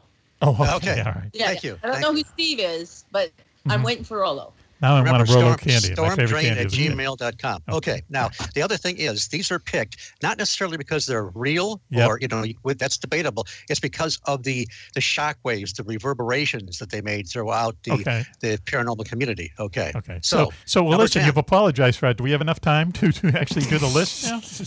We're running out of time. All right, let's go. Number 10. Number 10, George Adamski. His alleged meeting on November 20th, 1952, with Orthron the Venusian in the California desert. Wow. This this really kicked off the, the contactee movement, which is still thriving today. Right. There are there are all kinds of reports. Uh, uh, some some of the, the contactee uh, reports kind of mo- uh, are uh, blend in with the abductee reports. It gets very blurry, and some even some of the contactees that seem to have been uh, uh, uh, f- uh, fraudulent uh, charlatans or whatever. If you follow the trail enough, every once in a while you'll find something that seems real. So it's very very murky. But anyway, he uh, he really created a, a huge shockwave back in the early 50s when he made this claim about contacting the Venusian in the desert. Right. And and what did they have? To, what did the Venusians say to him? Anything? Uh, you know, peace, love, and brotherhood, pretty Oh, wow. much, and that's kind of what you know. Uh, ver- I mean, they're uh, uh, it- it's, it's something that was very uh, Positive? You know, attracted a lot of people, and there was a in the Detroit area where I grew up. Okay. Of course, this is back in the '50s. There was a flying saucer club, Uh-huh. and you know, when, when this came out, they were they would. Uh, uh, get pull their money together to pull in people like George Adamski and George Van Tassel, and even a few, you know, s- supposedly credible people like uh, like Donald Kehoe Oh, yeah. and, uh, and and Edward Ruppelt it- to to talk at the uh, uh, Masonic Temple downtown. So Okay. this is this is in the early days before they could really sift through, you know, what was real and what wasn't, what was more legitimate and that- not. But it was made, it was huge. You know, we have a It's still- special uh, sound effect for Detroit there, Juan Juan. We do. We're What going is to it? try it out. Ready? Nope, that isn't it, obviously. okay. Uh, We're going to have to re engineer that. Oh, It was man. supposed to be gunshots. I'm sorry. So, were, were you in the Detroit UFO uh, club there, Switchy? Well, this one was before my time. Okay. But I uh, I had a I I had a uh, we had a high school UFO Okay. club when I was a kid. How many people were And- in that? How many people were uh, Uh, members? Four. Four? Okay. Yes. Let me guess, And, there wasn't uh, three chicks in you, right? Yes, Yeah, he- absolutely. He, he joined that to get chicks. Did you? Could make it in the National Honor Mac, Society. you gotta be kidding. Wasn't getting any chicks, so I might as well have been in a UFO club. Okay, all right. Sorry, we went down that road there, folks. Yes, I'm sorry, too. Sorry to you, Barbara. Okay, why don't we go to number nine? Okay, number nine, crop circles. The advent of crop circles. Because they're in the fake, 90s. though. Come on, they're fake. They're not fake, Yes, Mac. yes, Yeah. but yes, well, well, there are there are some reports that are a little dubious. Perhaps there's some reality there, but it's not just that. If you f- trace this phenomena back, you go into the 1960s, you get what they call saucer nests, a little bit simpler and so Okay. forth. But people actually would see lights. They would see crafts sometimes landing out in the field. They Mhm. go there the next day, they'd find these rings on the ground, Right. and this phenomena has been around forever, even before the Kenneth Arnold sighting, which we'll get to a little bit later.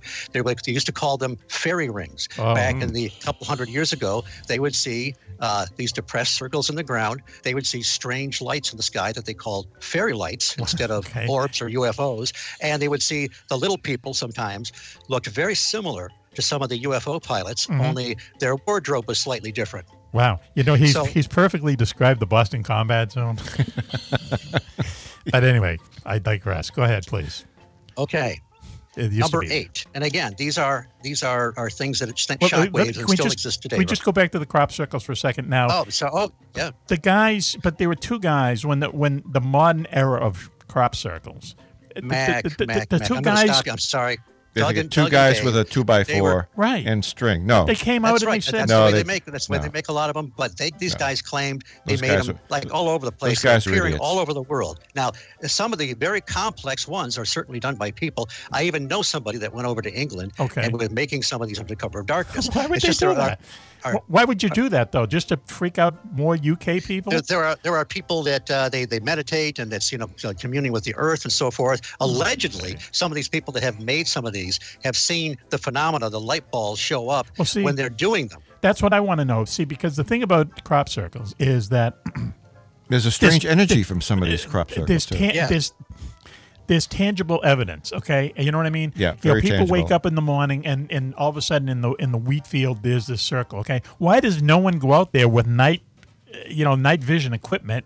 Night you can you can videotape now at night just like as if it's the day. You know, why doesn't there's anyone? a set of NODs. Why don't There- they? there- why don't they? There video are it? some videotapes, but with, in the age of uh, computer-generated images, Mhm. I don't trust anything I see So as they're a still fake. or videotape. They're fake. Well, uh, uh, definitely, most of them, maybe all of them are. But now, some of again, you go back and follow the history, the saucer nests and so forth. I know, I but- don't believe all those are fake. But but but but people always, especially in the UFO community, people always backfill with stuff. You know what I mean? It's like okay, Well, this it's a that question happened, but how they no, were wait. made if they were fake.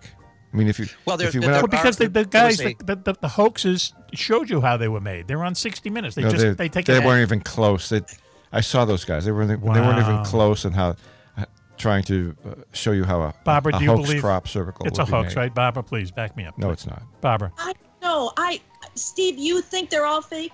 No, You I, I think some of that- them are not real. necessarily. I think that some of them there have been. Mac done thinks some they're all films and fake. I maybe think they're all credible, fake. Where they, people have seen these little balls of light uh, in traveling in the area of these crop circles. But they I- don't I know that's see. kind- Where's that definitive video? This is something UFOs come and go, okay, and, and it's very hard to get a definitive video But- of them. But if you, but, Mac, but if there's a the skin- field that is not ha- doesn't have a crop circle on it when the sun goes down, and it does when the sun goes up, and we know there's tons of hoaxes out there. He knows someone who went over to England to do it in the in the dead of night. Why isn't there a night because vision it film can of them? be hoaxed doesn't mean it was hoaxed. Here's the thing: the Skinwalker Ranch, Utah, the scientific team, the NIDS team that was there, documented over 200 separate paranormal incidents. None of them were repeated, and very few of them could they get on film. Sometimes a blurry light or whatever. This, whatever this phenomena is, the legitimate part of the phenomena is very elusive and very hard to capture. That being said, the vast majority of crop circles, I'm sure, are man-made, even the very complex ones. Okay, all right. We'll call it a tie. Want to call it a tie? They won one. All All right. right. I mean, there's still questions about it. Okay. Next- But next I, one. I don't think they can all be ruled out. They're all fake. Go ahead. Next one. Okay. The book, The Chariots of the Gods by Eric von Daniken, Oh, yeah. 1970. Yeah, that yeah. sent that sent reverberations. Now, now he even uh, von Daniken admits that you know early on he was very enthusiastic and he got there were some you know uh, things that were not factual that were wrong Mhm. and they were corrected later. And I used to kind of sneer at the ancient alien stuff as well. But you can see all the way up to the present how popular that show is, whether whether you think it's legitimate or not. Of course, Mhm. they, they stretch things here and there, but it's, they could they produce a very interesting show. But if you look, if you actually look at the the broad scope of, of it. Uh, there's a lot of really fascinating things in the past. And, Yes. and, and certainly just because, you know, stone blocks are, are pretty hard to move and engineer doesn't mean that we have to go to aliens to explain everything. right. It could, could be that humankind is uh, was very advanced and very innovative in ways we couldn't understand. Mhm. But I'm not prepared, a- as I used to be, to completely reject the idea of some other intelligence or intervention there. But you can see the way that the, the shock waves that book has sent all the way, Right. you know, through the decades to the present. Right. It's still there. I read it. I read it when it first came out, you know, and and it, it blew me away because I was always interested in UFOs, but there was never anything. Uh, there was like no, I don't want to say it, there's no backstory to them. Is if I can use a Hmm. showbiz term, okay? It was like here they are. The Air Take Force, or leave it. Yeah, the Air Force chases them, whatever, right? But now this guy comes out, and and and it, it- it's kind of the book is is written in a haphazard way, and and then he went on to write a whole bunch of books. The first book and the second book were actually, in my opinion, you know, the best because he goes to places, and I think what he's on to, to tell you the truth, he's on to something. I, I don't even think he knows what it is, Mhm. okay? But there is definite proof. And as you say, Switch, you know, uh, uh, up in the Andes, three miles high, Stone Age men move blocks of granite, you know, 400 tons. that happened okay that's real that isn't you know made Right. up and and you know to to von Dyniken's theory and he's a little bit of a shady character too but his theory is is that aliens came down to this planet and basically seeded the planet in a way okay and they were here for a while and they did all these fantastic things and they made friends with you know the uh, the peoples who they ran into who would be you know like the aztecs and the incas and the egyptians and people like this where these things show up i mean people still look at the pyramids they can't they still can't figure out the pyramids you know i mean they they kind of get it but they still Yeah. don't understand exactly how they were able to build these things all right and they're gigantic and and, And- and they're on the you know the axis of the earth and, and they shouldn't have had the knowledge of the stars that they did to design these things but they did you know um, so so I, I, I- it was fascinating when I, I- I read those books over and over and over again it Well, was well, just Chariots of the Gods is out on Audible Mhm. now, and uh, I listened to the first part of it. There was a big, long introduction where he goes back and corrects some of the mistakes he made in the first one. So it's it's going to be an interesting read uh, or listen, however you do it. I think. Right. I- I- I- If you have a chance, just read it. And and you know it's it's it's the beginning of the alien astronauts theory, and it's it's it's a fascinating idea just to read through it and see how many very strange things this guy came upon. I mean, I know one of them was he went into a cave in like Paraguay, okay, deep in a cave, and there's a there's a cave drawing there, a Mhm. prehistoric cave drawing of of a dinosaur. Okay, all right, fine, okay, but but men never saw dinosaurs, you know, despite what you know. As far as I some- know. Yeah, Eh, no, no one ever did. Okay, well, I don't- you know. because there's millions and millions of years in between when the dinosaurs, you know, went away Yeah. and humans came. Okay, so how would someone in the Stone Age in a cave in Paraguay know what a dinosaur looks like? I don't know. There is there's no answer, but but he comes up with dozens of s- things like that, you know. And he just says, "Well, it's ancient aliens," but if you kind of keep an open mind about what it might have been, it's like, "Wow, what's going on here? This is crazy." And and the similarities between what the Incas were doing, building pyramids and stuff like that, and, and and you know what the Egyptians were doing. I mean, Mm-hmm. Right. it's almost like they were in communication. with each connected other somehow. Somehow. So, yeah, go and go. I would say you know read it or listen to it. It's it's he's he's really an interesting guy, and an interesting book. Who's the guy again? Eric Lon Dyniken. Uh, go ahead there, please, Steve. What are we at? Okay. Number seven. Number number seven. Okay. The Men in Black. Okay. The Albert Bender story, Connecticut, Bridgeport, Connecticut, 1956. He's uh, the one that, uh, that was uh, uh, publishing, uh, uh, I think it was called something like Spacecraft News or whatever, all about UFOs. Okay. Big, big fanzine at the time. Yes, yes. And then he shut it down, claiming that he'd been approached by three men in black Mhm. that told him to uh, stop his uh, his research. Okay. And uh, it was first reported in uh, Gray Barker's They Knew Too Much About Flying Saucers, which was a really big book, you know, created all kinds of shockwaves Mhm. throughout the community. Uh, John Keel talks about that book. It- You know, uh, uh, Dick Gray Barker, who was kind of a trickster, Yes. uh, he started out writing a kind of a serious book, and then kind of threw his hands up, according to John Keel, and started making it up. Yeah, all but right. uh, yes. So, but anyway, nevertheless, When in we doubt, don't know- make it up. Go ahead. and, and Albert Bender later on wrote his own book called Flying Saucers and the Three Men, which is uh, reads a little bit like some of the bad science fiction of the 1940s from Amazing Stories.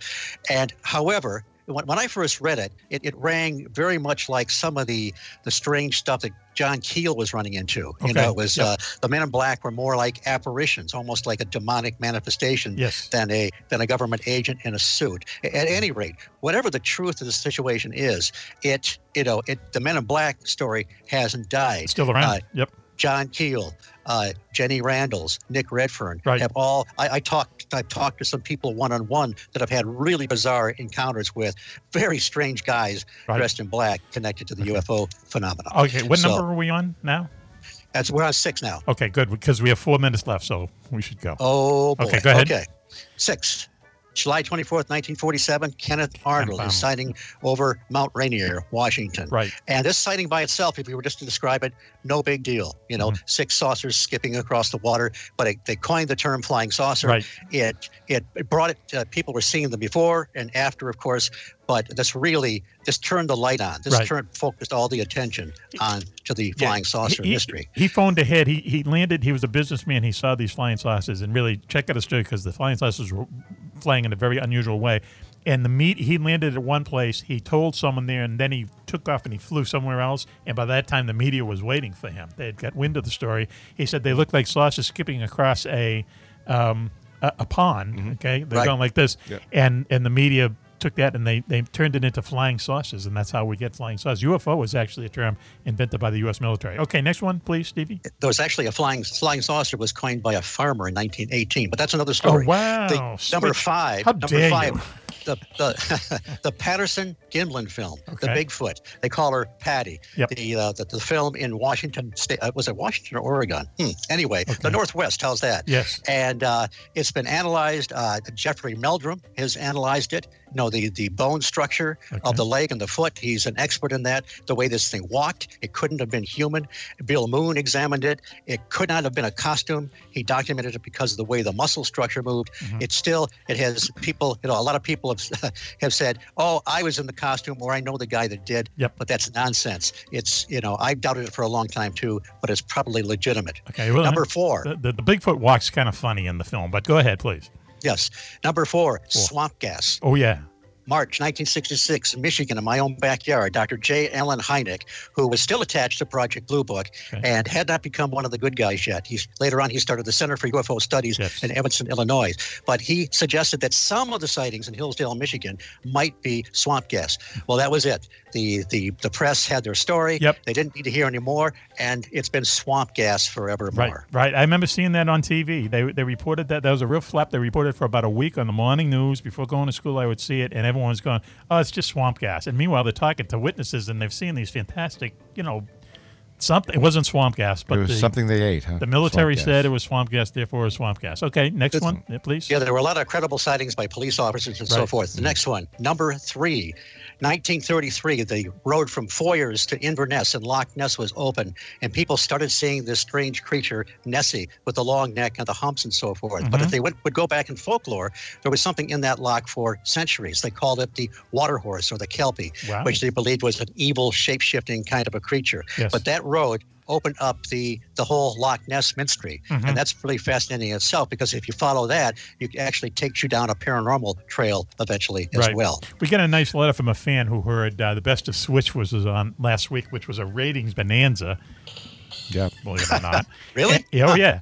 And and he uh, heard Switch's report, and he kind of filled us in on you know what happens up at Loch Ness and everything, and how if there's a monster there is very strange because there really isn't a lot for it to eat, you know. But uh, it's a very deep place, and you know who knows what's going on there. A lot of people see it, so something has to be going on there. Please, next one. Well, that's well, listen, if it was a rating bonanza, I'm going to uh, chuck the Rolo Tomasi name then. Okay, now don't be so hasty. Go ahead. please. Number number two, Whitley Strieber, Communion, The Oh, Yep. Grays. all Yes, right. yes. This is uh, uh, but between uh, Close Encounters of the Third Kind, the movie, and Whitley Strieber's Gray. You know, prior to that, the the entities that were being reported, Yes. for the most part, weren't Grays. They Right. were other all kinds of other uh, descriptions. Right. And uh, it's really kind of uh, took over the Yeah. reporting, whether whether that it's a real thing where the they, the, the new kids on the block kicked out everybody else, or whether this is a matter of perception or or you know the way people perceive things. He brought a But, real uh, sinister angle into it. Okay, next one. okay, we're down to number one. It's a tie. Here we all go. right? Yes. Betty and Barney Hill, Yep. 1961, Yep. New Hampshire. An absolute classic, solid, you know, absolutely solid couple, believable. They had the abduction experience uh, where they were taken on board the craft. They had a, a incredible uh, uh, uh, hypnotherapist, Dr. Benjamin Simon, checked them out. Yes. And it, of course, it uh, was covered by the mainstream press at the time. Go ahead. They weren't af- afraid to do it. And, the tie, tie is the Mothman. Oh, of Now, course. the reason, the reason the Mothman, not just because of a, you know, a garden variety winged creature, right. it's because of all the other stuff that happened. That was like one of the first so-called high strangeness areas where you had UFOs, cryptids, men in black, Yeah. uh, ghostly phenomena, all in the same yeah, place. and just in disasters with the bridge collapsing and everything, man. I'll tell you, that's Absolutely. that's really right up there. Hey, Switch, wow, that was pretty good. Top ten excellent. paranormal events. All right, thank you. What a way to close the show. Well, we've had a lot of fun tonight. Uh, thank you uh, to uh, Sasha Christie for joining us. Also, thank you to uh, Security Chief Club for telling us uh, all the very uh, marital aids that were sent to you there, one one Of an- course, of an yeah. ebony color, All Um, black, too. Thank you, Coco, uh, for joining us, and thank you to Barbara With, a super fan up there in uh, Madison, Wisconsin. Barbara. where all the hippies Thank are, you. right? Super fan. Okay, Yeah. super fan. I said super fan. Yeah, the, yeah. the University of Wisconsin is, is crawling with, uh, you know, Okay. hippies. Hippies. Okay, they're still up there. Thank you for joining us tonight, and uh, we really appreciate it. And we want to thank everyone out there listening to us for joining us tonight. And until you hear us next week, when uh, 10 Questions for Juan Juan should be back next week there, Juan Juan. Okay. Uh, until then, Mm-hmm. this is Mac Maloney for the entire gang saying be safe, be happy, and Bye bye.